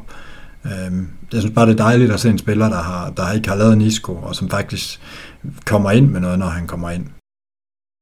Nu må vi se, altså det, det, det kan jo også være det her med, altså, når han ser ned over Real Madrids øh, midtbane, med Modric, Casemiro, Kroos, Valverde, eventuelt Tchouameni og Camavinga. Altså, der er langt til spilletid, når du er formentlig den, den syvende spiller i den fødekæde. Så ved jeg godt, Valverde, ham kan man spille andre steder, men der vil man måske også noget andet i Real Madrid. Lad os se, hvordan det hele det kommer til at gå op. Mit problem med, med Ceballos, det er jo egentlig bare det æstetiske i det. Jeg synes, han...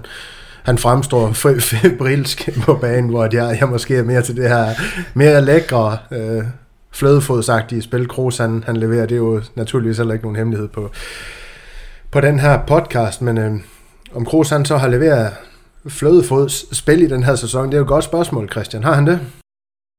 Nej, det har han da bestemt ikke. Øh... Men du har givet ham en tretal? Ja, det har jeg. Og det er også igen lidt den her med at lade ham, svinge ham lidt op for, hvad han gjorde til sidst i sæsonen, og hvad han gjorde i, i Champions League-finalen, for jeg tror stadigvæk, øh, ja, Klopp, han har et mareridt omkring ham her, Kroos, for han har ikke rigtig kunne finde en løsning på, hvad man gør imod Kroos. Altså, han, han kan jo bare tage temperaturen, og det gjorde han i den kamp, men ellers så har det jo været, været ikke særlig inspirerende i den her sæson. Øh. Men, men alligevel, nu, nu snakkede Malte også lidt om det her med antal minutter, og hvor meget, og hvordan og hvorledes. Altså, Kroos, han ender alligevel med over tre tusind minutter i sæsonen. Han, øh, han er afgørende i, i Champions League, i, i både udkampen mod Chelsea og i finalen. Han øh, ender med at have spillet en sæson med, ni, nej, med fireoghalvfems komma ni procent i pasninger i La Liga, altså til en øh, medspiller. Det er, det er formidabelt højt. Det er faktisk højt tal af Kroos-standarder, og det siger jo ikke så lidt. Øhm, Og så må man jo bare sige på negativ siden, altså det bliver jo mere og mere tydeligt, at, at manden han mangler dynamik. Øh, han kommer slet ikke med i feltet længere. Det synes jeg egentlig, der var et tegn til i starten af sæsonen. Han er heller aldrig oppe og lægge det her første pres, som han nogle gange gjorde tidligere. Øhm, og, og omkring midtbanen, når vi bliver overspillet, og vi ikke har tempoet i kampen, så er det omkring Kroos-modstanderne finder rummene. Så der skal klart findes noget. Spørgsmålet er, om, om det måske kan hjælpe ham at spille sammen med for eksempel Tchouaméni og, og Casemiro, eller, eller en Camavinga, som også er mere dynamisk, øhm, med Valverde mere ind omkring sig. Han har jo set bedre ud i de kampe, hvor Valverde også er med. Så, så jeg har egentlig også noteret lidt, at han skal genopfinde sig selv på en eller anden måde, øhm, samtidig med, at han skal bevare den her boldsikkerhed. Men altså, det er altid noget, han spiller, og jeg, jeg tænker som holdkammerat, der tror jeg, vi tv-serier nogle gange undervurderer. Øhm, altså, det må bare være fedt at give en mand som Kroos bolden, og så ved man, at man som regel får den igen. Øhm, dem, dem er der bare ikke ret mange af. Og så, øh, så har jeg taget sådan en lille, lille citat med fra ham fra efter Champions League-finalen, hvor han fortæller, at altså han roser egentlig Ancelotti for at spørge de erfarne spillere, hvem han skulle skifte ind.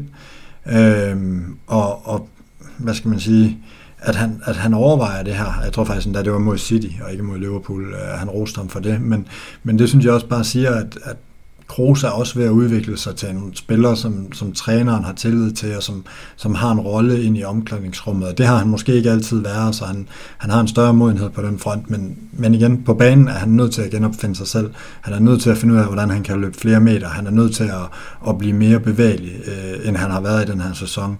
Men jeg har jo længe sagt, lad os nu få en midtbane med fem spillere, der, der kan nogle forskellige ting, og så kan man blande kortene alt efter modstandere, fordi det er helt tydeligt, at han skal ikke spille imod et hold som P S G, hvor, hvor det bliver meget åbent, og det bliver meget frem og tilbage, og City udstillede ham jo også, men omvendt, når vi møder et hold, der spiller tre fem to, som, som vi så med Chelsea, jamen så er han faktisk rigtig god, fordi så kan han være med til at tage temperaturen og, og styre kampen, så, så jeg tror, han er en af dem, der vil gavne af, at vi får noget, noget mere styrke på midtbanen. Malte, jeg sparker lige dig til side her, fordi du sidder og nikker rigtig meget i forhold til det, Christian siger. Jesper, det gjorde du ikke. Du har også givet Kroos øh, to. Men Christian er også inde på mange af negativsiderne. Det er dem, du har valgt at give ham et total for. Eller det er det jo, selv sagt. Jamen, nu hørte jeg lige, at han også kan kloppe meget, så nu vil jeg godt give ham fem.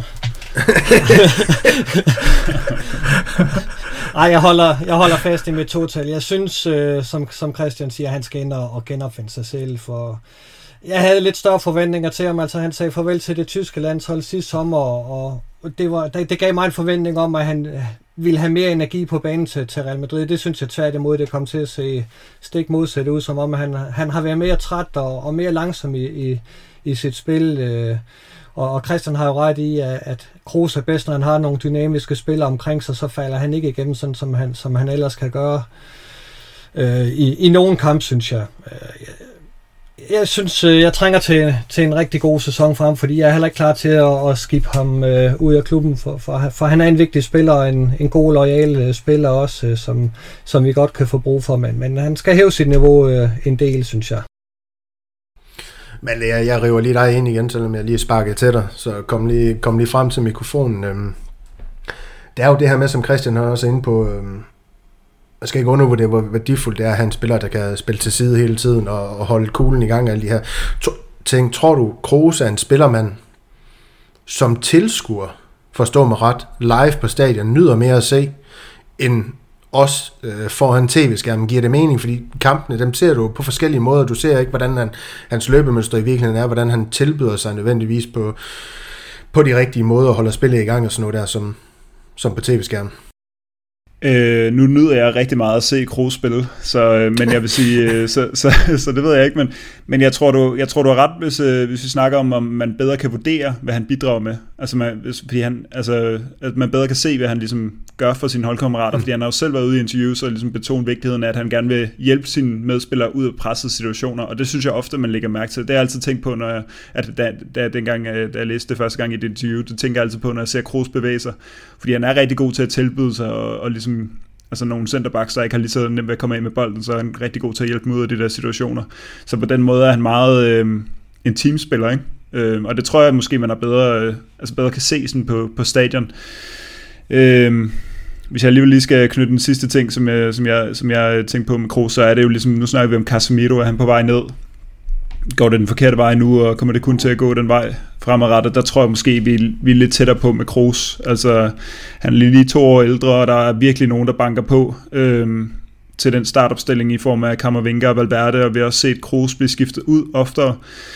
Øhm, nu fik han så hele Champions League-finalen, men, øh, men ofte så synes jeg, at han er begyndt at blive taget ud, og så rykker man Valverde ned fra den højre kant på Kroos plads, for at tage Kroos ud, og så sætte Rodrigo ud på kanten, ikke? Så Så, så er der måske lidt mere pres på, på Kroos, end der lige har været med Casemiro i de seneste sæsoner, men han er jo stadigvæk klasse, altså i sådan nogle kampe, som, som Christian fint redegør for, fordi han bare altså, kan dræbe sådan pres nærmest, og så sammen med Modric, altså det er, jo, det er jo virkelig vildt at se på.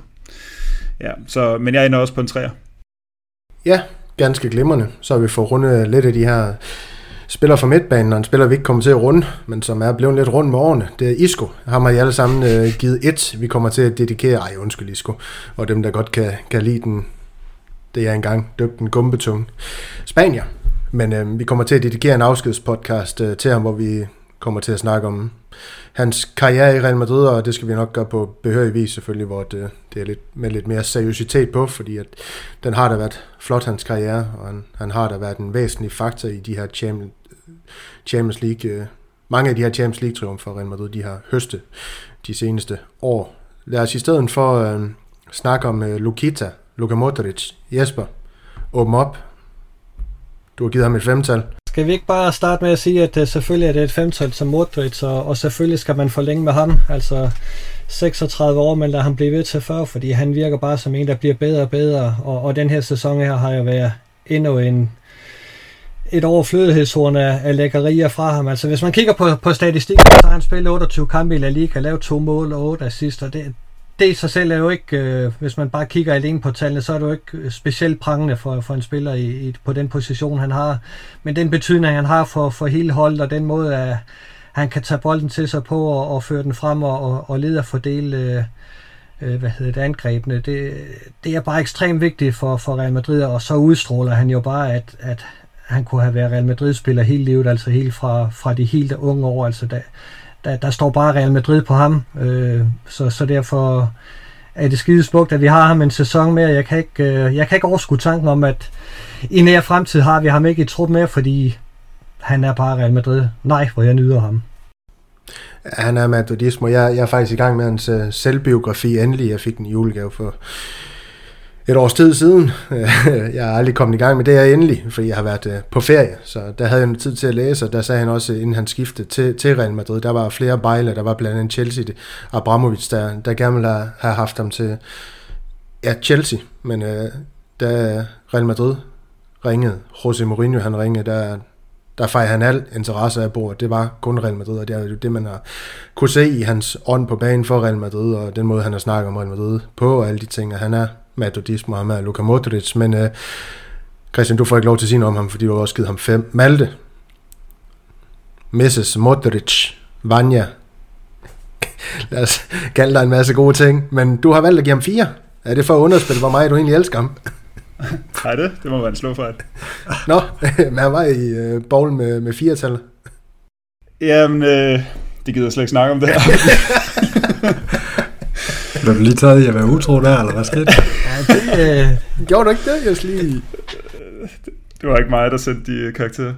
Nej, men øh, jeg synes, det er lidt ærgerligt, at skulle, skulle hive helt ned nu, efter alle de flotte ord, I begge to sendte afsted, men jeg tror faktisk, jeg... Øh, altså, jeg vil også sige, at jeg, jeg hævde ned fra et femtal til et firtal, lige før jeg sendte de her karakterer til dig, og det var faktisk fordi, at jeg lige blev nødt til at indstille lidt på hele sæsonen, og jeg synes altså, der var nogle perioder i, i starten af sæsonen, hvor det så meget slidt ud på den midtbane der, og der var virkelig nogle, øh, altså det er sådan nogle kampe, vi helt har glemt. Vi nævnte tidligere kampene mod Espanyol, hvor både Kroos og Modric blev taget ud og sådan noget, og så, så fandt de jo tilbage til, til niveauet senere, eller Modric gjorde i hvert fald, altså det er jo, han springer jo skalaen på den måde, han har præsteret i tyve toogtyve.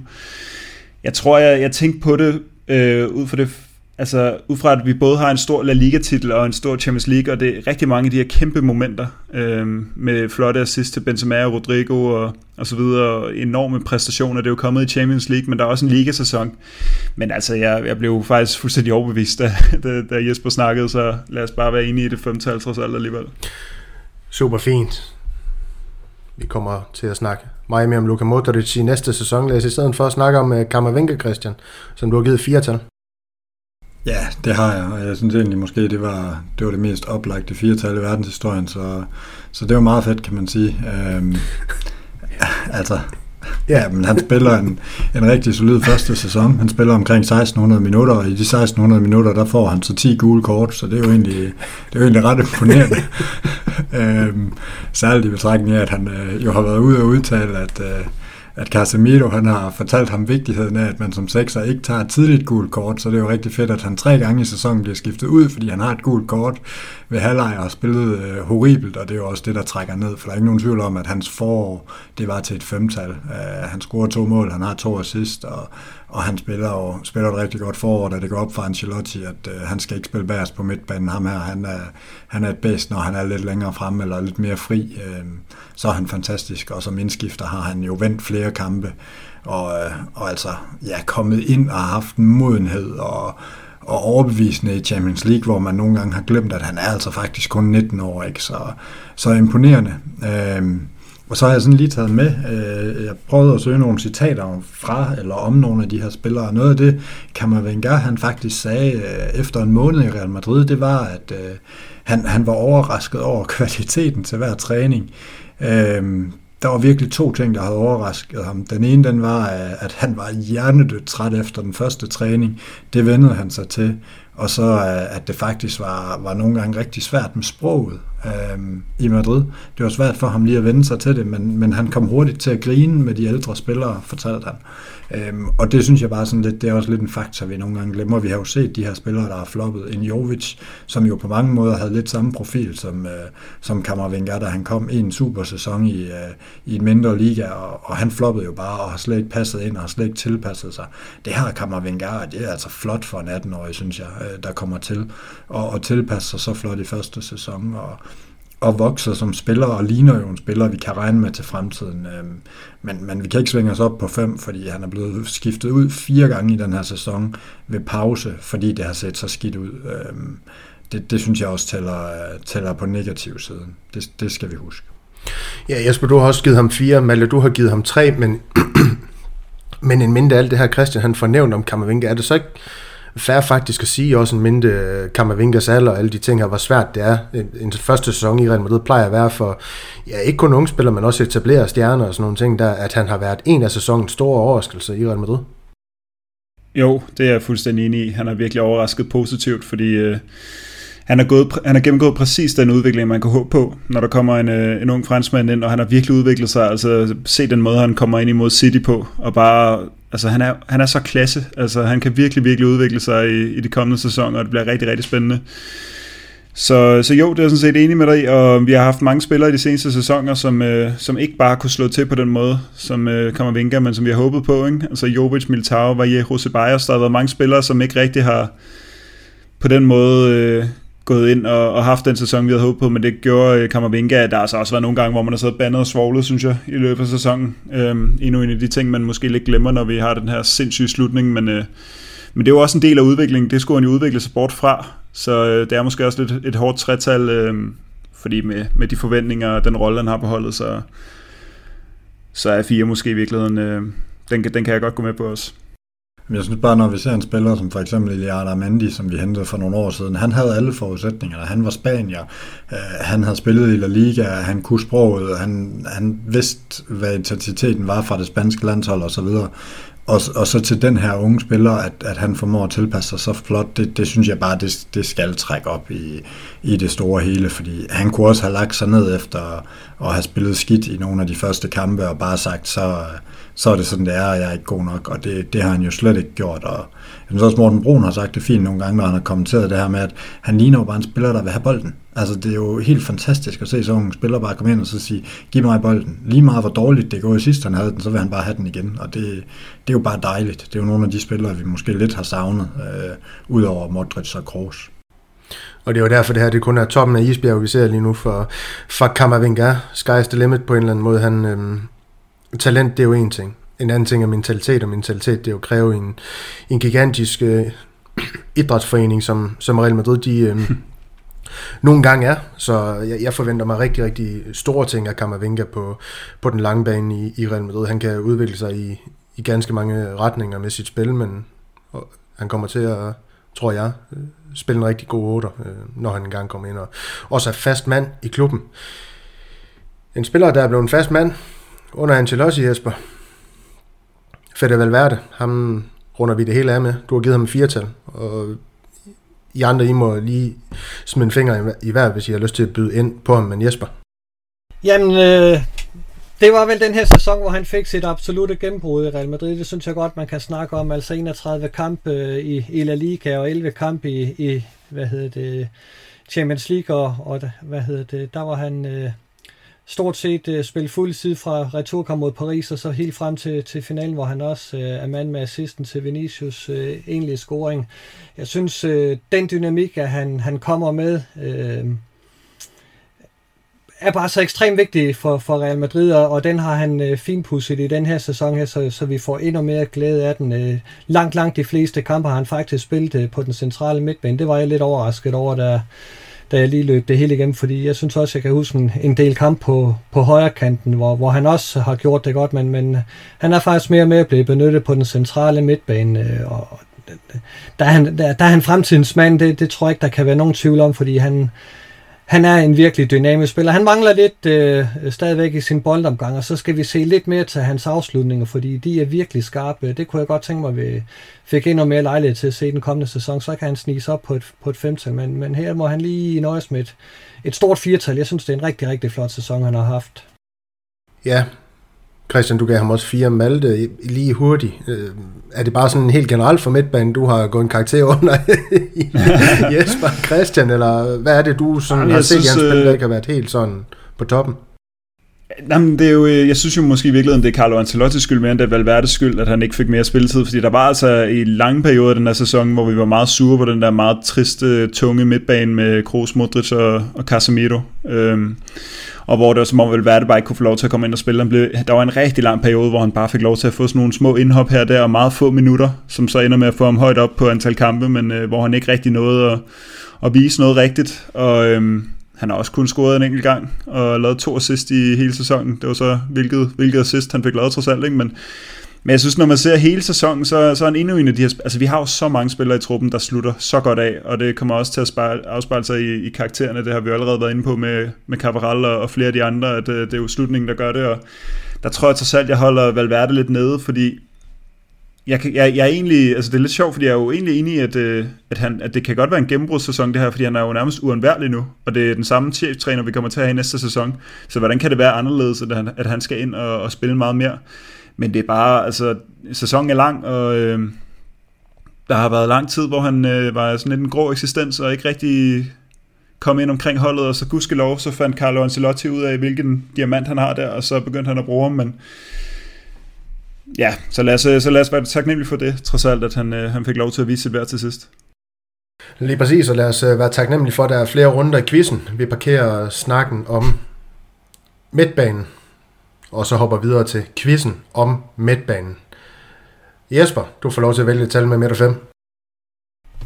Jamen, så holder jeg fast i et tal. Hvilke tre midtbanespillere så flest minutter på grønsværen for Real Madrid i sæsonen tyve enogtyve til tyve toogtyve? Og det er på tværs af alle turneringen. Hvilke tre, der fik fl- mest spilletid? Ja, det var det, jeg spurgte om. Ja. Eller det var flest minutter, jeg sagde. Mm, ja, ja.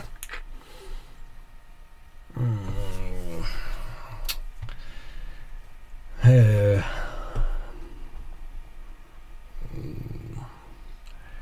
Jeg er jo tilbøjelig til at gå med, med de tre gamle. Det tror jeg, jeg går med. Jeg skal have navnene, Jesper. Kroos og Modric og Casemiro. Det var de tre gamle.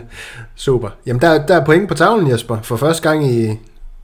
Jeg ved snart ikke, hvor lang tid. Nej, det ved jeg heller ikke. Nej, men øh, så, men så, vi stopper fra i aften. Jesper er, er, er endelig i spidsen af, af et eller andet. Så Christian, øh, du vælger at tale mellem to og fem. To. Hvilken midtbanespiller lavede ifølge Transfermarkts opgivelser flest oplæg for Real Madrid i sæsonen tyve enogtyve til tyve toogtyve? Det var sgu et godt spørgsmål. Hmm, vi har lige snakket om det. Jamen, øh, altså det er på tværs af alle turneringer, ikke? Mm. Så må det, ja, det ved jeg sgu ikke. Åh, det må være Modric. Det er fuldstændig korrekt. Svaret er Modric med tolv, i hvert fald ifølge Transfermarkts opgivelser. Det var ikke længe Jesper var i spidsen. Nej, nej. Det var ikke. Nu er Christian op på siden af ham. Malte, lad os se, om du også kan komme op på siden af Christian og Jesper. Tal mellem tre og fem. Siger tre. Hvilken midtbanespiller blev skiftet ud flest gange i sæsonen tyve enogtyve til tyve toogtyve? Skiftet ud? Det kræver jo, at de er startet, kan man sige. Øhm... Så siger jeg Modric. Han er et tema, og svaret det er korrekt. Modric med seksogtyve gange. Sådan. Jamen super fint. Lad os da hoppe videre til, til snakken om angrebet. Øhm, jeg synes, vi... Øhm selvom de måske har forberedt jer på det, spillere som Hazard, Bale, Jovic og Mariano, som I alle sammen har, har givet et, måske sparke dem lidt til hjørne, så dem, der bliver i, i, i truppen til næste sæson, den kan vi så snakke lidt mere om til sæsonoptakten, om de får en rolle i klubben, hvis det er fair nok, og så dvæle lidt mere ved de andre spillere, eller så må I jo vrede i protest over min beslutning her. Øhm, lad os starte ud med Hvad skal vi starte ud med? Vi starter ud med, vi starter ud med Rodrigo, synes jeg. Og Malte, det var din opgave at knytte et par indledende ord på ham. Du har givet ham et tretal. Ja, jeg har givet ham et tretal, og det er ligesom, ligesom med Carvajal, så spiller han sig op til slutningen, i slutningen af sæsonen, fordi han havde godt nok lange perioder i den her sæson, hvor han var så kedelig og ligegyldig, altså næsten ikke, men han ender med at lave, øh, altså han ender med at komme op på ni mål og ti assists. Jeg tror så, en fire stykker af de her assists ifølge Transfermarkt er, er straffespark, der er blevet begået på ham, men, øh, men trods alt et okay slutprodukt, men det er jo bare kommet altså til sidst. Altså hvad er det, sådan noget syv mål på de sidste ni kampe, eller sådan noget, han kom op på, og, og før det, så, så lavede han nærmest øh, altså ingenting. Det var, det var jo først i april imod Chelsea, så får han scoret mod Chelsea, for han scoret mod Sevilla, og han får scoret mod, to gange mod City og mod Spaniol og så videre, ikke? Men altså, før det, så bidrog han nærmest kun med et mål imod Inter, som så også var ret vigtigt. Det, det afgørende mål imod, eller i, i slutningen af kampen, ikke? Men ja, men det, altså, han havde lang, lang tid, hvor han bare lå der med Asensio og kæmpede om, hvem der var mest øh, sådan... Ja, så, så havde den ene lige en god kamp, og så havde den anden to, og så, så skiftede de der, og... Og det var også slet ikke den Rodrigo, vi endte med at se. Altså, hvor han spiller med selvtillid, og den måde, han, han fordriblede det der, ja, både Cardis-forsvaret og Espanyol-forsvaret, og får lavet mål og assist. Altså, der viste han bare virkelig et niveau, der var flot, men, men det, jeg kan ikke give ham mere end tre for, for det, han, han præsterede set over en hel sæson. Øhm, og lad os håbe, at han øh, kan, altså, kan, kan finde, altså, bare kan fortsætte det her niveau i den næste sæson, fordi ellers så, øh, så har vi altså problemer på den højre kant igen, hvis vi ikke henter noget nyt. Okay, så kunne jeg godt tænke mig at spørge dig, Malte, fordi altså, jeg har valgt at give Asensio tre, øh, og det har jeg valgt lidt ud fra det kriterie, at han har faktisk lavet ti mål i sæsonen. Men jeg vil jo sige, at Rodrigos sæson er større og vigtigere for Real Madrids udfald i den her sæson, og Rodrigo, han er tyve, øh, Asensio han er en rimelig etableret spiller i den spanske liga, så, så derfor så synes jeg, altså jeg sad sådan og sammenlignede dem, så kom jeg til at tænke, nej, så synes jeg alligevel, at Rodrigo skal svinges op. Det kræver også sit, vi har også lige snakket om det med Camavinga, det her med at vende en, en dårlig sæson og, og, og komme ind og, og løfte sit niveau, og, og Rodrigo har da været mere afgørende i den sidste del af sæsonen, også en Camavinga, så altså jeg er enig, at han ikke skal helt op, men jeg synes alligevel, at, at altså for en tyve-årig kantspiller må vi bare sige, at han har leveret det, han skulle, og, og mere til. Han er ikke fast mand, og, og vi kan ikke regne med, at han skal være fast mand i næste sæson, men det forår, han har haft, er jo nærmest til et femtal i sig selv, med det, han har leveret og i, i de store kampe. Så jeg synes, jeg, jeg synes faktisk, det er rigtig hårdt at, at gå med et tretal til ham, sådan, når man kigger ned over sådan, de andre spillere. Øhm, men altså, det kan selvfølgelig godt være, at du har enorme forventninger til ham, men jeg synes bare, når man sådan sammenligner med de andre, så synes jeg, at, at det er meget hårdt at gå med et tretal, og det er ikke sagt, at jeg ikke er, er enig med dig. Det var bare for at prøve at sammenligne lidt med Asensio, som, som jo spiller enormt godt i den første halvdel, og, og laver ti mål i ligaen, som sagt, og, og, og så forsvinder han jo bare til sidst. Altså, Rodrigo har været lige det modsatte. Jamen, jeg har givet Asensio to, så det er en af grundene, det er, at jeg har givet Rodrigo en, jeg, har, jeg er enig, at han skal have en karakter mere, men jeg synes jo ikke, Rodrigo har kommet med det, han skulle. Altså, når, han har fået masser af chancer i Copa del Rey, han har også fået chancer, hvor han har spillet på venstrekanten, hvor der ligesom blev snakket om, at det skulle være hans hjemmebane. Til slutningen af sæsonen, så viste han sig rigtig god over i venstre side, men der var mange gange, hvor jeg synes, han fik den der chance, og man tænkte, okay, men så, så er det i dag, at han skal vise det, og så, så kom han bare ingen vegne. Altså, det var vitterligt frem til... til kampen imod Chelsea, at der, der blev sat gang i noget, fordi han var simpelthen så, Altså, jeg, jeg tror bare, jeg, jeg tager hele, hele sæsonen, og, og den der slut, slutspurt, som er rigtig, rigtig, rigtig flot, men som er så kort, øh, det er den, der hiver den op på et, et tres-tal for mig i hvert fald. Jesper, Rodrigo, han, han slutter godt af. Er det ham, vi skal have et væddemål om i næste sæson, tror du? Bliver det hans gennembrudssæson? Det, det kunne da være fedt at få et, et væddemål om ham, øh, og, og jeg kunne da godt tænke mig at tage det igen.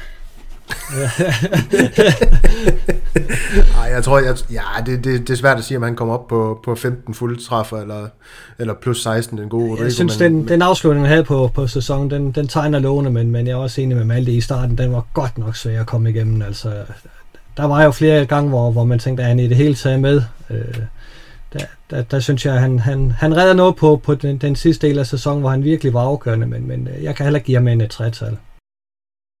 Nej, og du gav også Asensio tre, og ham har Christian og Malte jo åbenbart også snakket om i, i den her snak om Rodrigo, så jeg synes egentlig bare, vi skal hoppe videre, Jesper, til vores væddemål, indledende væddemål, Vinicius Junior, som du har fået fornøjelsen af at, at tag lidt kærlig hånd om. Du har givet ham øh, ja, et beskeden femtal. Ja, et beskeden femtal. Det, det kunne jo næsten ikke blive andet, fordi altså, Vinicius er jo simpelthen aldeles verdensklasse. Det, det kommer man ikke udenom længere. Og ifølge en opgørelse fra C I S, så er han jo nu også hvad hedder det, den dyreste spiller i La Liga, den næsthøjeste vurderet i, i hele verden. Øh, kun overgået af, ja nu kan jeg så ikke huske, hvad sådan han hedder det nu, men forlorens tilpæd. øh, Men, men otteogfyrre kamp, enogtyve mål. Han nåede ikke, enogfyrre, eller, han nåede ikke femogtyve, Daniel, men det kan vi mm. snakke om senere. enogtyve mål og tyve assist, det er mere end godkendt. Altså, det er, altså for, for en spiller, som sæsonen forinden øh, ikke kunne ramme en ladeport, om det så galt hans liv, så er det jo helt vildt den udvikling, han har, har gennemgået. Øh. Og nu er du jo ikke nervøs længere, når han bliver sluppet afsted mod mål, så, så sætter du næsten allerede med armene over overhovedet og jubler, øh, for, fordi han er blevet træfsikker, og de ting, han laver på venstre kant, det holder altså også bare nogle, nogle modstandere beskæftiget øh, på, på ham konstant, øh, og det, det er vigtigt for hele holdet, øh, at, at der er nogle spillere, der tiltrækker sig så meget opmærksomhed. Det er, jamen jeg er næsegrus beundrer af Vinicius, Vinicius Junior, fordi den sæson, han har haft det, det er mega flot. Og nu ved jeg godt, at det er en spiller, vi har snakket meget om, Christian, og det er måske nogle af dem, vi skulle rende hurtigt over, men I er med, jeg har sparket de her et-taller til hjørnet, og jeg simpelthen ikke kan få nok af, af Rosa Vinicius, og, og det her med, at han er blevet en verdensklassespiller. Altså, hvad, hvad der undergået ham? Er det bare det her slutprodukt? Altså, hvad der sket? Hvad har Ancelotti øh, sparket ind i ham? Hvorfor er Vinicius en god fodboldspiller lige pludselig? Jeg vil jo godt lige have clearet Malte, han har givet ham fem, fordi han er jo, han er jo til synligheden lidt hårdere end andre. Så. Nej, Malte, han har, Malte, Malte har også givet ham fem, I alle sammen har givet ham fem.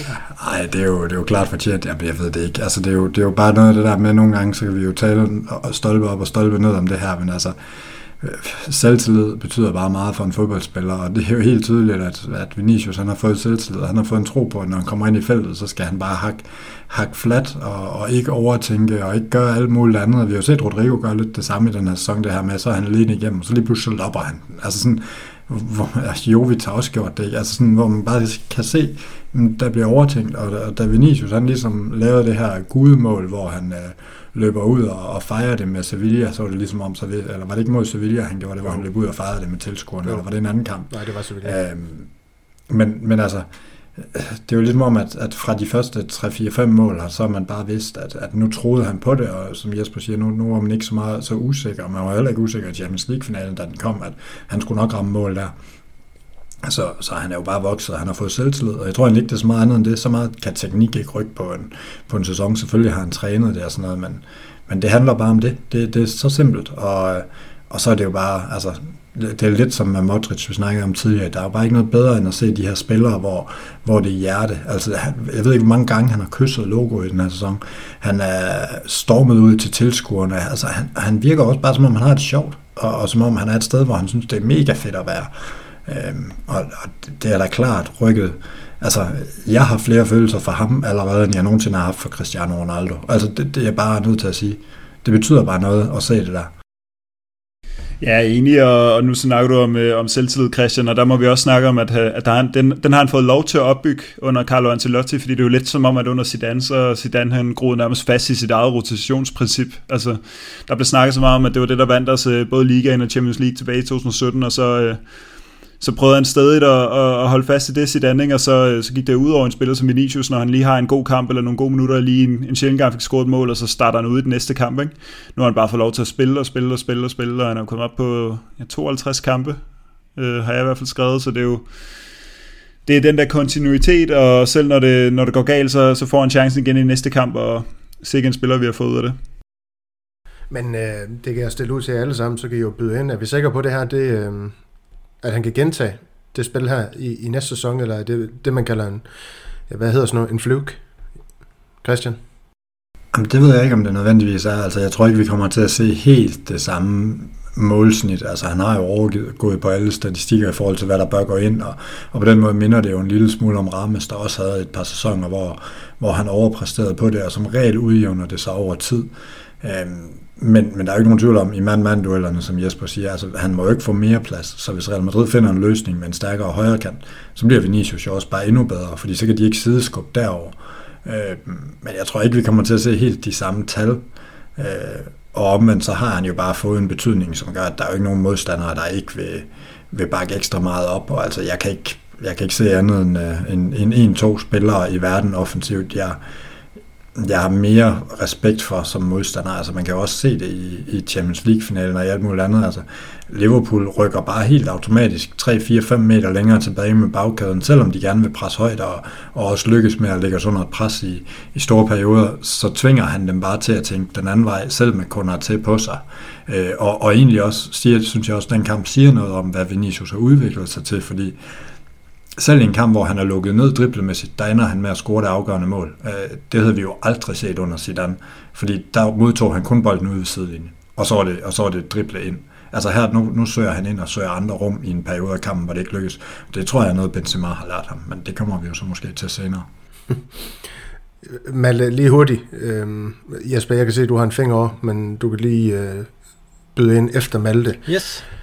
Øhm, Malte, nu giver Christian øh, fortjenesten til Benzema i, i forhold til, hvordan øh, Vinicius han, han ja, søger rummene i feltet og, og de ting her. Jamen, skal vi ikke også kreditere Carlo Ancelotti, Vinicius' øh, udvikling og placering på banen og alle de ting her? Jo, men altså Hvorfor, hvorfor er det altid spillerne, når, når, når, når, der, når der foregår noget godt på banen, og ikke træneren, i det her tilfælde Carlo Ancelotti, som jeg jo godt kan lide, det er jo ikke nogen hemmelighed. Så du godt kan lide, Christian, men nu må vi så også sige, at Carlo Ancelotti konstant er ude og sige, at han ikke aner, hvorfor Vinicius er blevet så god, men bare givet ham selvtillid, og han ikke ved, hvorfor vi forventer store øh, troende nederlag i Champions League til det gode, og så sidder han også bare selv og er lige så forbløffet som alle os andre på de der pressemøder efterfølgende. Så han tager jo heller ikke ret meget kredit, altså Ancelotti, det må vi bare sige. Øhm, men der har der været noget ude med, at, han, han, at, at Vinicius har snakket om, at han er blevet rådgivet af Ancelotti til at, at tage færre træk, tror jeg det var, med bolden, inden han skal afslutte. Og der har også været nogle eksempler, hvor man ligesom synes, man kunne se det. Jeg tror, han får lagt en rimelig flot afslutning ud af siden af målet imod Celta, for eksempel. Øhm, så jo, altså vi, vi kan jo ikke undgå at give Ancelotti så meget ros øhm, for de her offensive spillere, der blomstrer under ham, fordi altså Ronaldo var også fuldstændig sindssyg under Ancelotti, og Benzema har haft sin bedste sæson nogensinde med længder, og Vinicius altså springer fuldstændig i luften i sin første sæson under Ancelotti. Det samme gjorde Calvert-Lewin i Everton. Altså jeg ved ikke, det, det er bare svært at, at sætte en finger på, ikke? Og det er også derfor, det er sådan, vi kommer også til at snakke om Carlo Ancelotti senere, fordi man kan jo ikke undgå at rose ham, men samtidig kan man bare kritisere ham så meget, ikke? Og det er lidt det samme med det her. Altså her der er det sådan svært at se præcis, hvordan man skal rose ham, men også fordi vi ikke er, eller jeg er i hvert fald ikke mere taktisk kyndige, altså jeg kan jo ikke se præcis, hvordan Vinicius placerer sig i forhold til til under Zidane, men, øh, men altså, jeg er da fuldstændig enig med dig i, at, at når de her offensivspillere, når der er så mange af dem, der bare bliver så sindssygt dygtige, øh, så har han i hvert fald, om ikke andet, skabt et miljø, hvor de her spillere kan få lov at blomstre.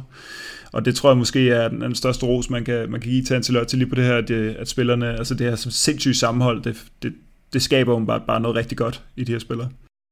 Jesper, havde du en pointe?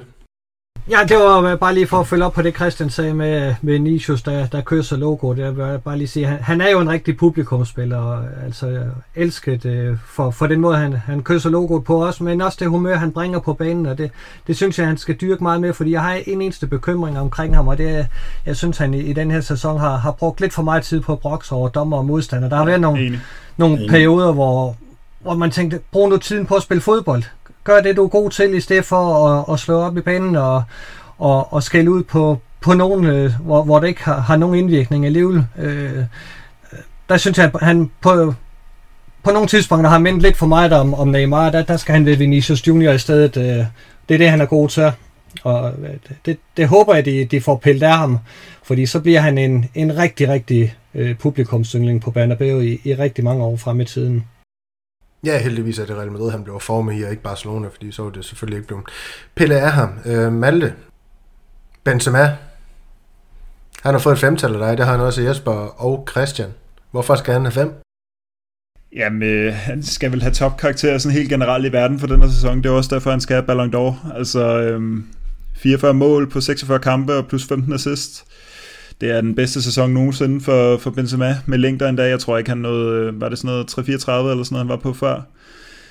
Øhm, han har været anfører i størstedelen af kampene. Han har, lavet, øh, han har gået ren Ronaldo-stil med hat-tricks imod både P S G og, og Chelsea. Og han er også øh, altså en, en ret vigtig ting, ikke? Han har også bare scoret helt kontinuerligt i løbet af hele sæsonen. Han har kun været på to kampe i træk, hvor han har deltaget, hvor han ikke har scoret højst, altså i, i ligasammenhæng. Ikke? Så det er også bare de der mål, der bare dryppet ud over hele sæsonen, og det er jo... altså og femten mål i Champions League også, som kun Ronaldo har gjort bedre. Altså han, han har virkelig bare været fænomenal og fundet et, et tårnhøjt niveau, og den eneste turnering, vi ikke, vi ikke vinder, det er Copa del Rey, og der får han ikke et eneste minut. Øhm, så han har bare været, han har været uundværlig, og jamen, jeg ved ikke, hvad mere man skal sige. Det er også, det, som du siger, du, du nævnte tidligere, Daniel, det bliver også smukt i næste sæson, hvor han kommer til at være første anfører. Ikke? Altså, han har virkelig lagt, øh, lagt på i sin... Øh, altså sin Real Madrid-historie og tårner op af alle, alle lister, der, der, der siger noget om historiske spillere og hvor mange mål de har scoret. Ikke? Så knald, knaldhamrende god sæson af Benzema. Jeg synes, det er en fremragende pointe med det her med, at det bliver også smukt at se ham som, som den rigtige anfører, hvad skal man sige. Men jeg synes også, det er sådan...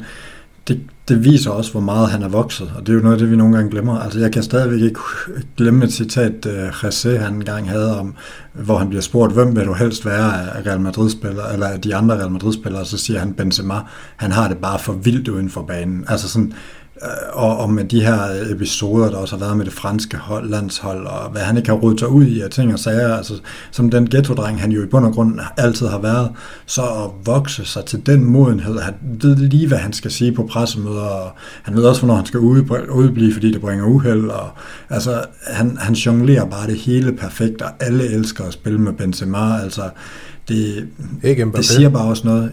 Jo, det elsker Mbappé også, men øh, han vil så hellere have penge, men altså det siger bare også noget om, hvor meget, altså, hvor meget man kan vokse modenhedsmæssigt, og det synes jeg bare er, er helt formidabelt, og det er jo helt fantastisk at se, fordi altså, havde vi spurgt, havde vi siddet for fem år siden og snakket om Benzema som anførermateriale, så tror jeg, at vi alle sammen havde rynket lidt på næsen og sagt, ah, han er ikke, han er ikke ligefrem manden, der går forrest, men, men det er han jo bare nu, altså på alle måder og fronter og parametre. Ja, yeah. Jamen Jesper, det er vel sagt meget godt, det hele er ikke det? Jo, det, det er... Det er længe siden, at José Mourinho efterlyste den hund, han skulle bruge, når han skulle på jagt, hvor han måtte nøjes med at tage katten med. Øh, Benzema har udviklet sig helt fænomenalt, øh, og, og der er jo ikke tvivl om, at han skal have guldbolden den her sæson her. Jeg synes jo ikke bare, at det er de mål og assist, han laver, det er også den spilforståelse, han har, den øh, indflydelse, han har på spillet op gennem banen, øh, som, som vigtig spilstation øh, for, for Real Madrid. Altså, han kan rigtig, rigtig mange ting, Benzema, det har vi fået set udfoldet i fuld flor i, i den her sæson, så selvfølgelig skal han have guldbolden. Der er jo ikke nogen, der nærmer sig ham på nogen måde. Han er lige så god en angriber som Courtois er en god målmand. Det er også et godt punktum at få sat på, på snak om de her offensive spillere, så den sidste skikkelse, vi skal have talt om, arkitekten bag det hele, eller i hvert fald træneren for Real Madrid, Carlo Ancelotti. Malte, jeg blev overrasket, da du sendte din karakter. Du har givet ham fem. Hvordan kan det være? Jamen, jeg synes jo, det er svært at komme udenom at, at give ham fem, når, når han vinder uh, the double til Real Madrid plus en uh, spansk supercup. Det er jo bare det der med, at det er så svært at bare kun snakke positivt om Ancelotti, fordi det er bare, der er også bare de her kæmpe altså, blunder i løbet af sæsonen. Ikke? Øhm, Men han blev reddet af, at, at, at, at titlerne kommer i hus, og om det så, øh, om han selv overhovedet kan forstå, hvordan det skete, og hvor meget det er hans skyld, altså det kan vi jo snakke om øh, yderligere, fordi det, det er jo totalt øh, Det er jo totalt vilde momenter, og det virker som om, at det er Real Madrid-D N A, der nogle gange har reddet, øh, reddet klubben i de der store kampe, ikke? Altså den ekstra tro og den ekstra erfaring og historikken i, i Champions League.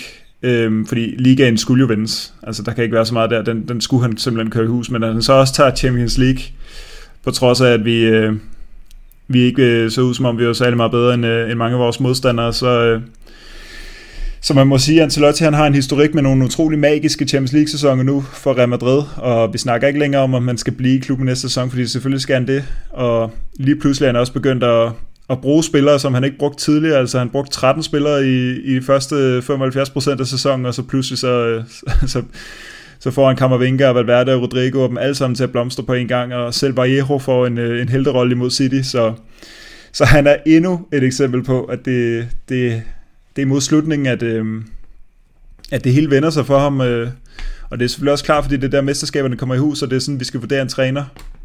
Så det kunne ikke være anderledes. Så der trækker vi den hjem på det sidste, men på Rodrigo, der laver alle de afgørende mål, der, der tæller den sidste del, ikke? Men var det ikke dig, der i, øh, i nedtagten, eller hvad, hvad kaldte vi den her snak, øh, terapeutiske snak, vi havde efter det her Barca-klassiko, øh, øh, der gik helt øh, galt, der spurgte du os, om, altså, om der var nogen, der kunne argumentere for, at Ancelotti han ikke skulle fyres, uanset hvad der skete resten af sæsonen. Det kan jeg ikke huske, så ikke. hvis, hvis du har sagt, at han vinder både Ligaen og Champions League, så tror jeg også, jeg har sagt, at der er købt. Ja, okay, klart nok. Ja, det tror jeg faktisk, du spurgte om. Nu må vi jo tilbage og lytte efter. Men uh, at jeg er med respekt for, at, uh, at, uh, at du overgiver dig. Jeg, jeg havde faktisk kun fire, så... Malte, han, han ser blod hver gang. Han, han tænker tilbage på det fire nul nederlag til, til Barcelona, så jeg tror ikke, Malte kan, kan, kan huske, hvad han sagde altså efter den kamp. Det, det, det må jeg ærligt indrømme. Men Jesper, du har også givet Carlo fem. Ja, og, og nederlag på fire nul her, hvis vi lige skal få det rundt, så, så er det jo plet den på, på Ancelotti's sæson. Øh, men men den, den blegner jo noget med, med tre store titler, og, og så de spillere, han har fået i gang. Altså, hvem havde regnet med Vinicius, vi får sådan en sæson? Hvem havde regnet med Fede Valverde, vi får sit absolute gennembrud? Det synes jeg godt, man kan tale om. Camavinga kommer ind som helt ny og... og øh, laver en rigtig lovende sæson. Øh, Ramos Varane forsvinder. Hvem fanden husker dem, for vi har Militao og øh, David Alaba nu. Det, er, det synes jeg godt, man kan tilskrive Ancelotti. Det er ikke de nemmeste forudsætninger at komme ind øh, på, men, men øh, det, der, der har han altså forløst nogle ting, og så kan man snakke om, at han ikke har de store koncepter, og ikke rigtig kan, kan forklare bagefter, hvorfor det er gået, som det er gået. Det er også bare den type Ancelotti er. Altså, vores gode gamle ven Richard Møller Nielsen snakker om, om de store hunde og de små hunde, hvor de, de små hunde de gød hele tiden, mens de store bare kunne også med at, at sende et blik, så vidste man godt, hvad, hvad de mente. Det er sådan en, en træner Ancelotti, og han behøver ikke at sætte og forklare, hvorfor uh, at det gik sådan og sådan i, i kampen. Altså, det, det styrer han med spillerne på træningsbanen og, og hvad hedder det, ned i omklædningsrummet, og det, det klarer han på sin stille og rolige facon. Uh, som alle andre trænere i, i Real Madrid, der har haft succes. Øh, stille og roligt, ikke nogen dækkedarer, gode venner med spillerne. Øh, det, er, det er sådan, man bliver en mestertræner i Real Madrid. Det er ikke øh, koncepter og, og, og så videre. Malte? Okay, det, jeg rækker fingeren op, inden du sagde det sidste der, fordi det er selvfølgelig ikke et, et, et hak enig i, men øhm, fordi jeg tror, jeg tror at fremtiden stadig ligger med et koncept, men det er jo også bare sådan med Ancelotti, altså hvis, han var rød, hvis vi var rød ud i kvartfinalen i Champions League, og vi havde vundet en et ligasæson, som vi alle år skulle have vundet med, med modstanden en mente, så havde det jo ikke været et femtal. Og jeg stoler jo heller ikke et pløk på, at vi kan, altså på at, at der ikke kan ske nederen ting altså, i næste sæson, fordi vi har jo bare set, at han, han har ikke overtaget i de der kampe. Det er spillerne, der går ind og, og gør det der, altså det vil jeg stadig mene. Det er ikke Ancelotti, der laver en eller anden øh, taktisk genialitet, som gør, at vi kan vende det hele. Altså det er re- hele Real Madrid, det er med klubben, tror jeg. Jamen, men han... Hvis jeg må opgå. Ja, okay, det er rigtigt, det er rigtigt. Der er en, der, altså det, som der ændrede sig efter imod Barcelona, det der fatale fire nul-nederlag, det var jo også, at der skete noget, som var en kæmpe kæphest for mig. Det der med, at han begyndte at bruge spillerne. Altså, hele der, temaet på den her podcast, det har været, hvordan spillere har udviklet sig imod slutningen af sæsonen, ikke? Altså, da vi tager fire nul til Barcelona, der var der ikke noget som helst at skrive hjemme om med Carvajal. Rodrigo var fuldstændig usynlig. Øhm, Camavinga var heller ikke blevet god på det tidspunkt, men det er jo kommet senere hen, og det er jo fordi, han har vist dem tillid. Valverde er kommet ind og, og gjort det forrygende, så lige pludselig står vi med så mange spillere, der, der ser ud til at få en rigtig god fremtid, og det stoler jeg på, at de også kan få under Ancelotti. Så det er jo bare en ting, der ændrer på det, ikke? Altså som også... Øhm, altså som også trækker karakteren op for mig, det er, at jeg stoler på de her spillere, de kan udvikle sig under. Christian? Ja, nå, nu sidder vi jo og, og diskuterer lidt, hvad Ancelotti han kan, og, og vi kunne jo starte med måske at og, og kigge på, hvad han egentlig selv skriver i sin egen bog, fordi øh, der, der skriver han, at det der hans favoritcitater i, øh, i verdenshistorien, det er, at kultur spiser strategi til morgenmad. Øh, Og, og det er jo i virkeligheden det. Han har jo formået at få Real Madrids kultur til at trumfe og, og bruge også det her nul fire nederlag. Altså det var jo også noget, Mourinho kunne, at, at bruge de her nedture og få dem vendt til opture. Altså truppen har jo stået mere sammen bagefter. Det, derfra kunne de jo være faldet sammen, men i stedet så rykkede de sammen i bussen og blev enige om, at det skulle ikke være, og begyndte at bruge hinanden og, og, og støtte meget mere op om hinanden.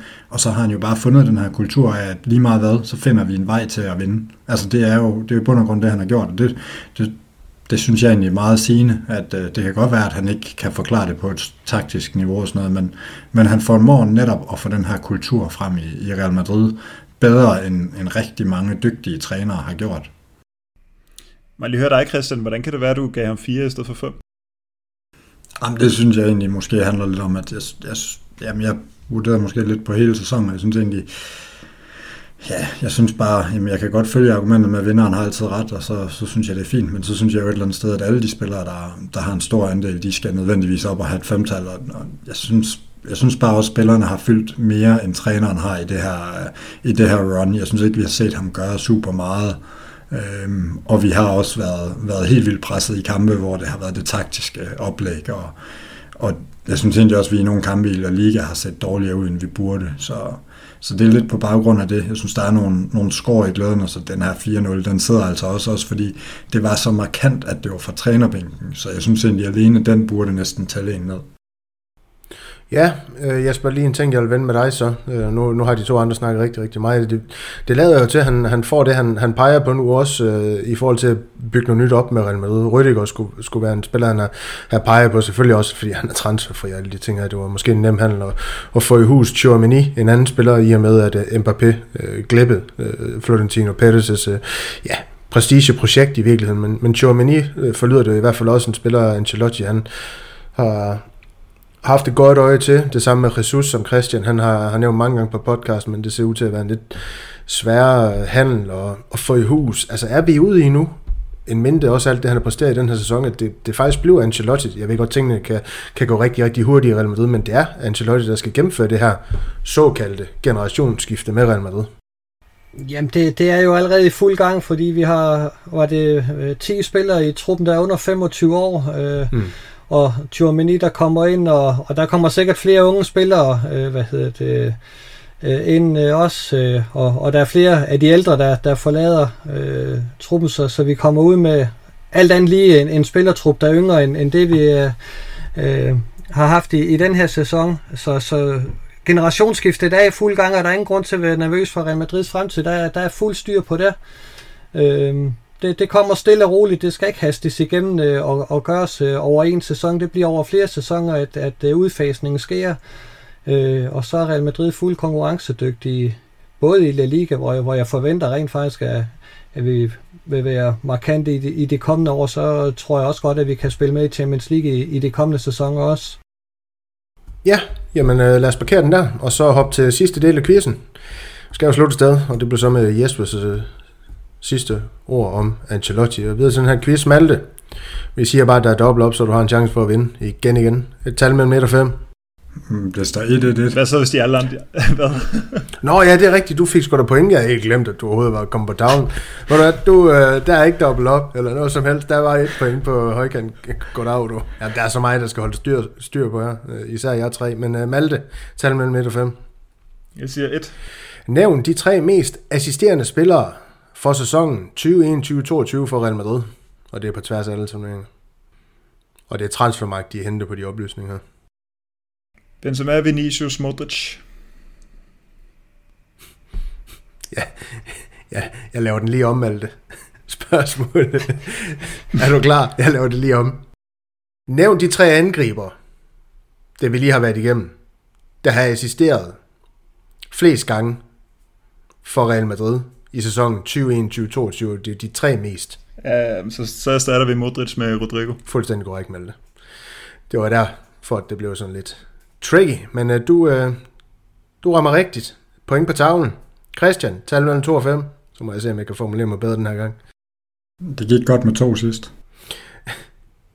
Nævn de tre mest scorende offensivspillere for sæsonen tyve enogtyve tyve toogtyve for Real Madrid, og det er de spillere, vi har været igennem her med angrebet. Jamen, uh, Benzema, Vinicius og Asensio. Det må være rigtigt nok. Fuldstændig korrekt. Så der er også point på tavlen. Ja, ja, ja. Så, så slutter jeg på sidste pladsen. Jeg tager nummer fire. Du tager nummer fire.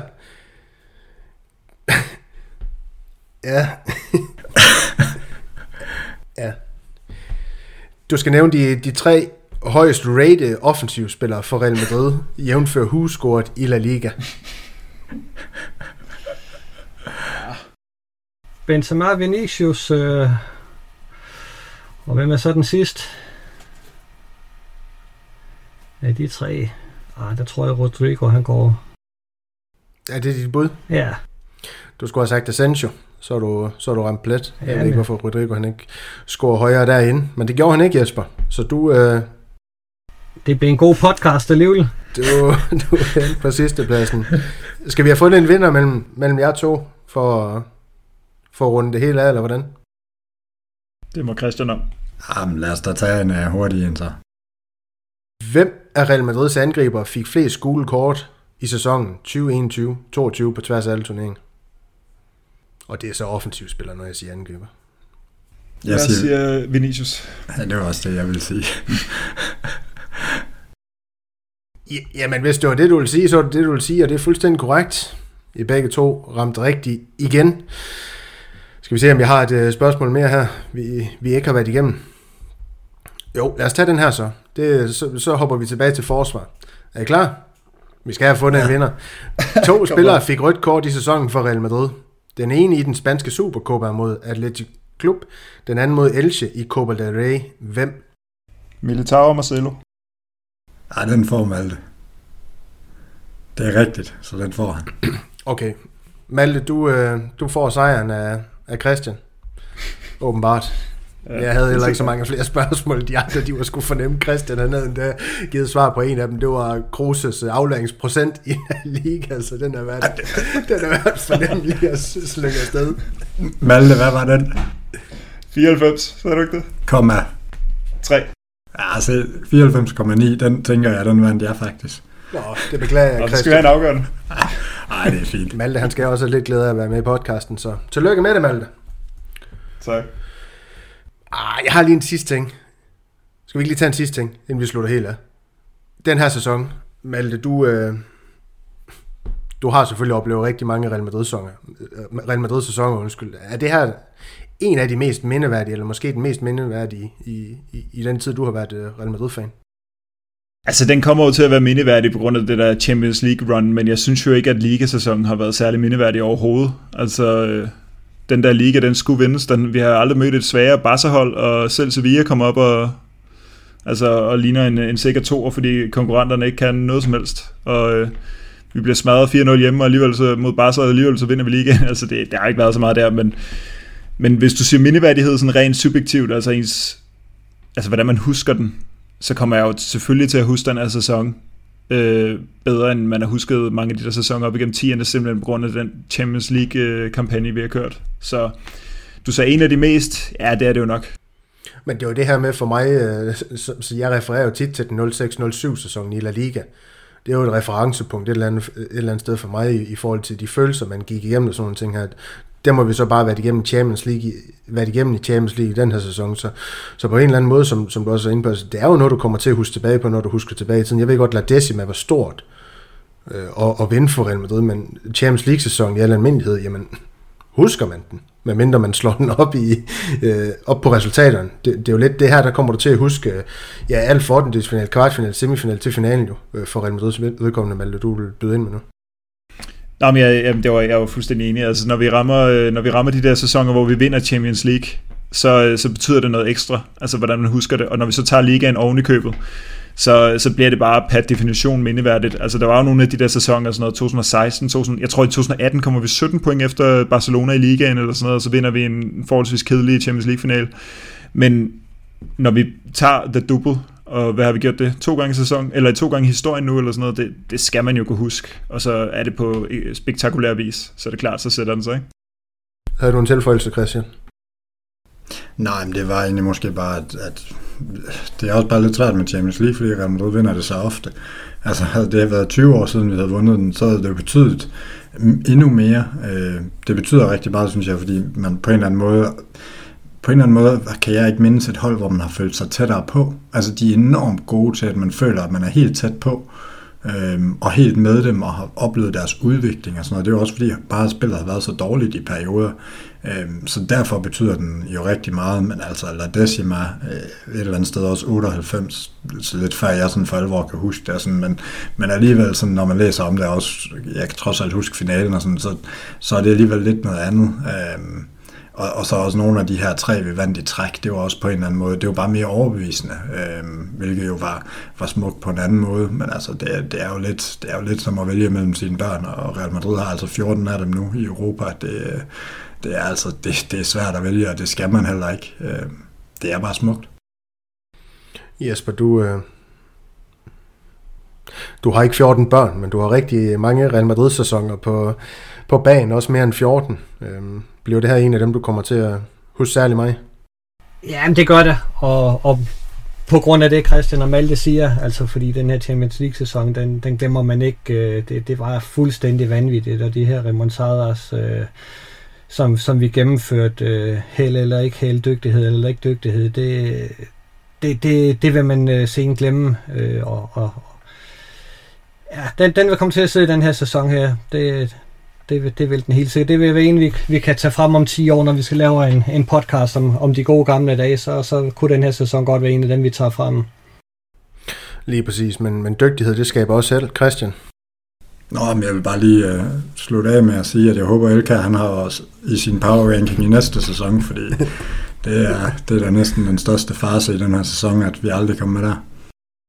Hvad siger du selv, Daniel, altså i forhold til to tusind og seks til to tusind og syv for eksempel? Hvor rangerer den her?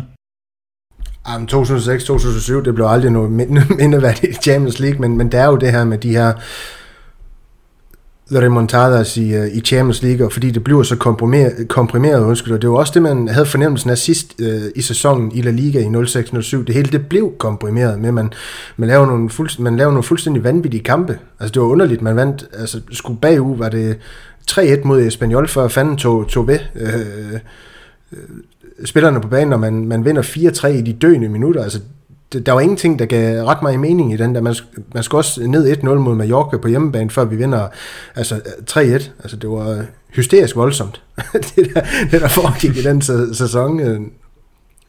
Og det var egentlig ikke fordi, at det var en sæson, hvor vi fik ret mange point. Vi vendte, vendte vist også af point med Barcelona, men fordi vi var bedst indbyrdes, vel, at vi ender med at, med at Venter Liga, men den kommer jo til at være på samme hylde. Altså det her, det blev en Champions League-sæson, jeg, jeg aldrig nogensinde kommer til at glemme.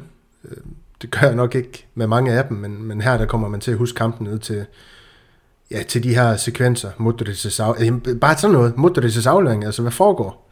altså det er jo det er alene, det er kunst. Nej, men det er jo sådan nogle ting, altså man, man, kommer, man kommer ikke til at glemme det. De her få sekunder, man har afgjort kampene på. Benzema mod P S G, var, var det over firs sekunder?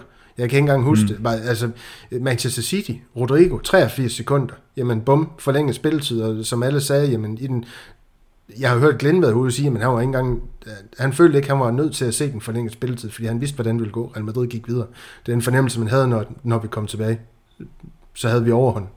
Øhm, mm. Ja, jeg synes bare, jeg synes bare, det har været magisk. Der, der har været så mange store øjeblikke, og jeg er vel ikke den eneste, der har været inde og se highlights tyve til tredive gange efterfølgende, kan man sige, altså, hvis det kan gøre med de her mål, fordi man har lyst til at opleve den her ja, fuldstændig vanvittige eufori, vi alle sammen havde. Ikke at man kan op, genopleve den på samme måde, men, men man får lidt af den, og ja, tårerne de begynder jo også at, at trille stadig. Så, sådan er det jo. Sådan er det jo. Jeg det er lige inden, at jeg henter en hvid havestol nu, kan jeg bare sige. lige, lige præcis, og jeg synes egentlig... Jeg, jeg synes, vi skal runde den af på det, og øh, så håber I har nydt vores øh, snak om, om de her sæsonkarakterer derude, og det næste for os, det bliver nok, jeg er ikke helt sikker på, hvordan vi kommer til at stable det hele på benene, men vi skal lave en afskedspodcast, vi skal lave nogle Bienvenido-podcasts om Rodrigo og, og forhåbentlig også Tchouaméni. Det kan allerede være, at han er blevet præsenteret, når den her podcast lander på gaden. Og så har vi nogle andre spændende pro- projekter i støbeskeen. Øhm, ellers så er det jo bare at give os mobile payboxen og kærlighed, og det sker på en seks tre nul W W. Jeg har ikke så meget mere at sige. På genhør næste uge, Madridistas. A la Madrid. En nada más.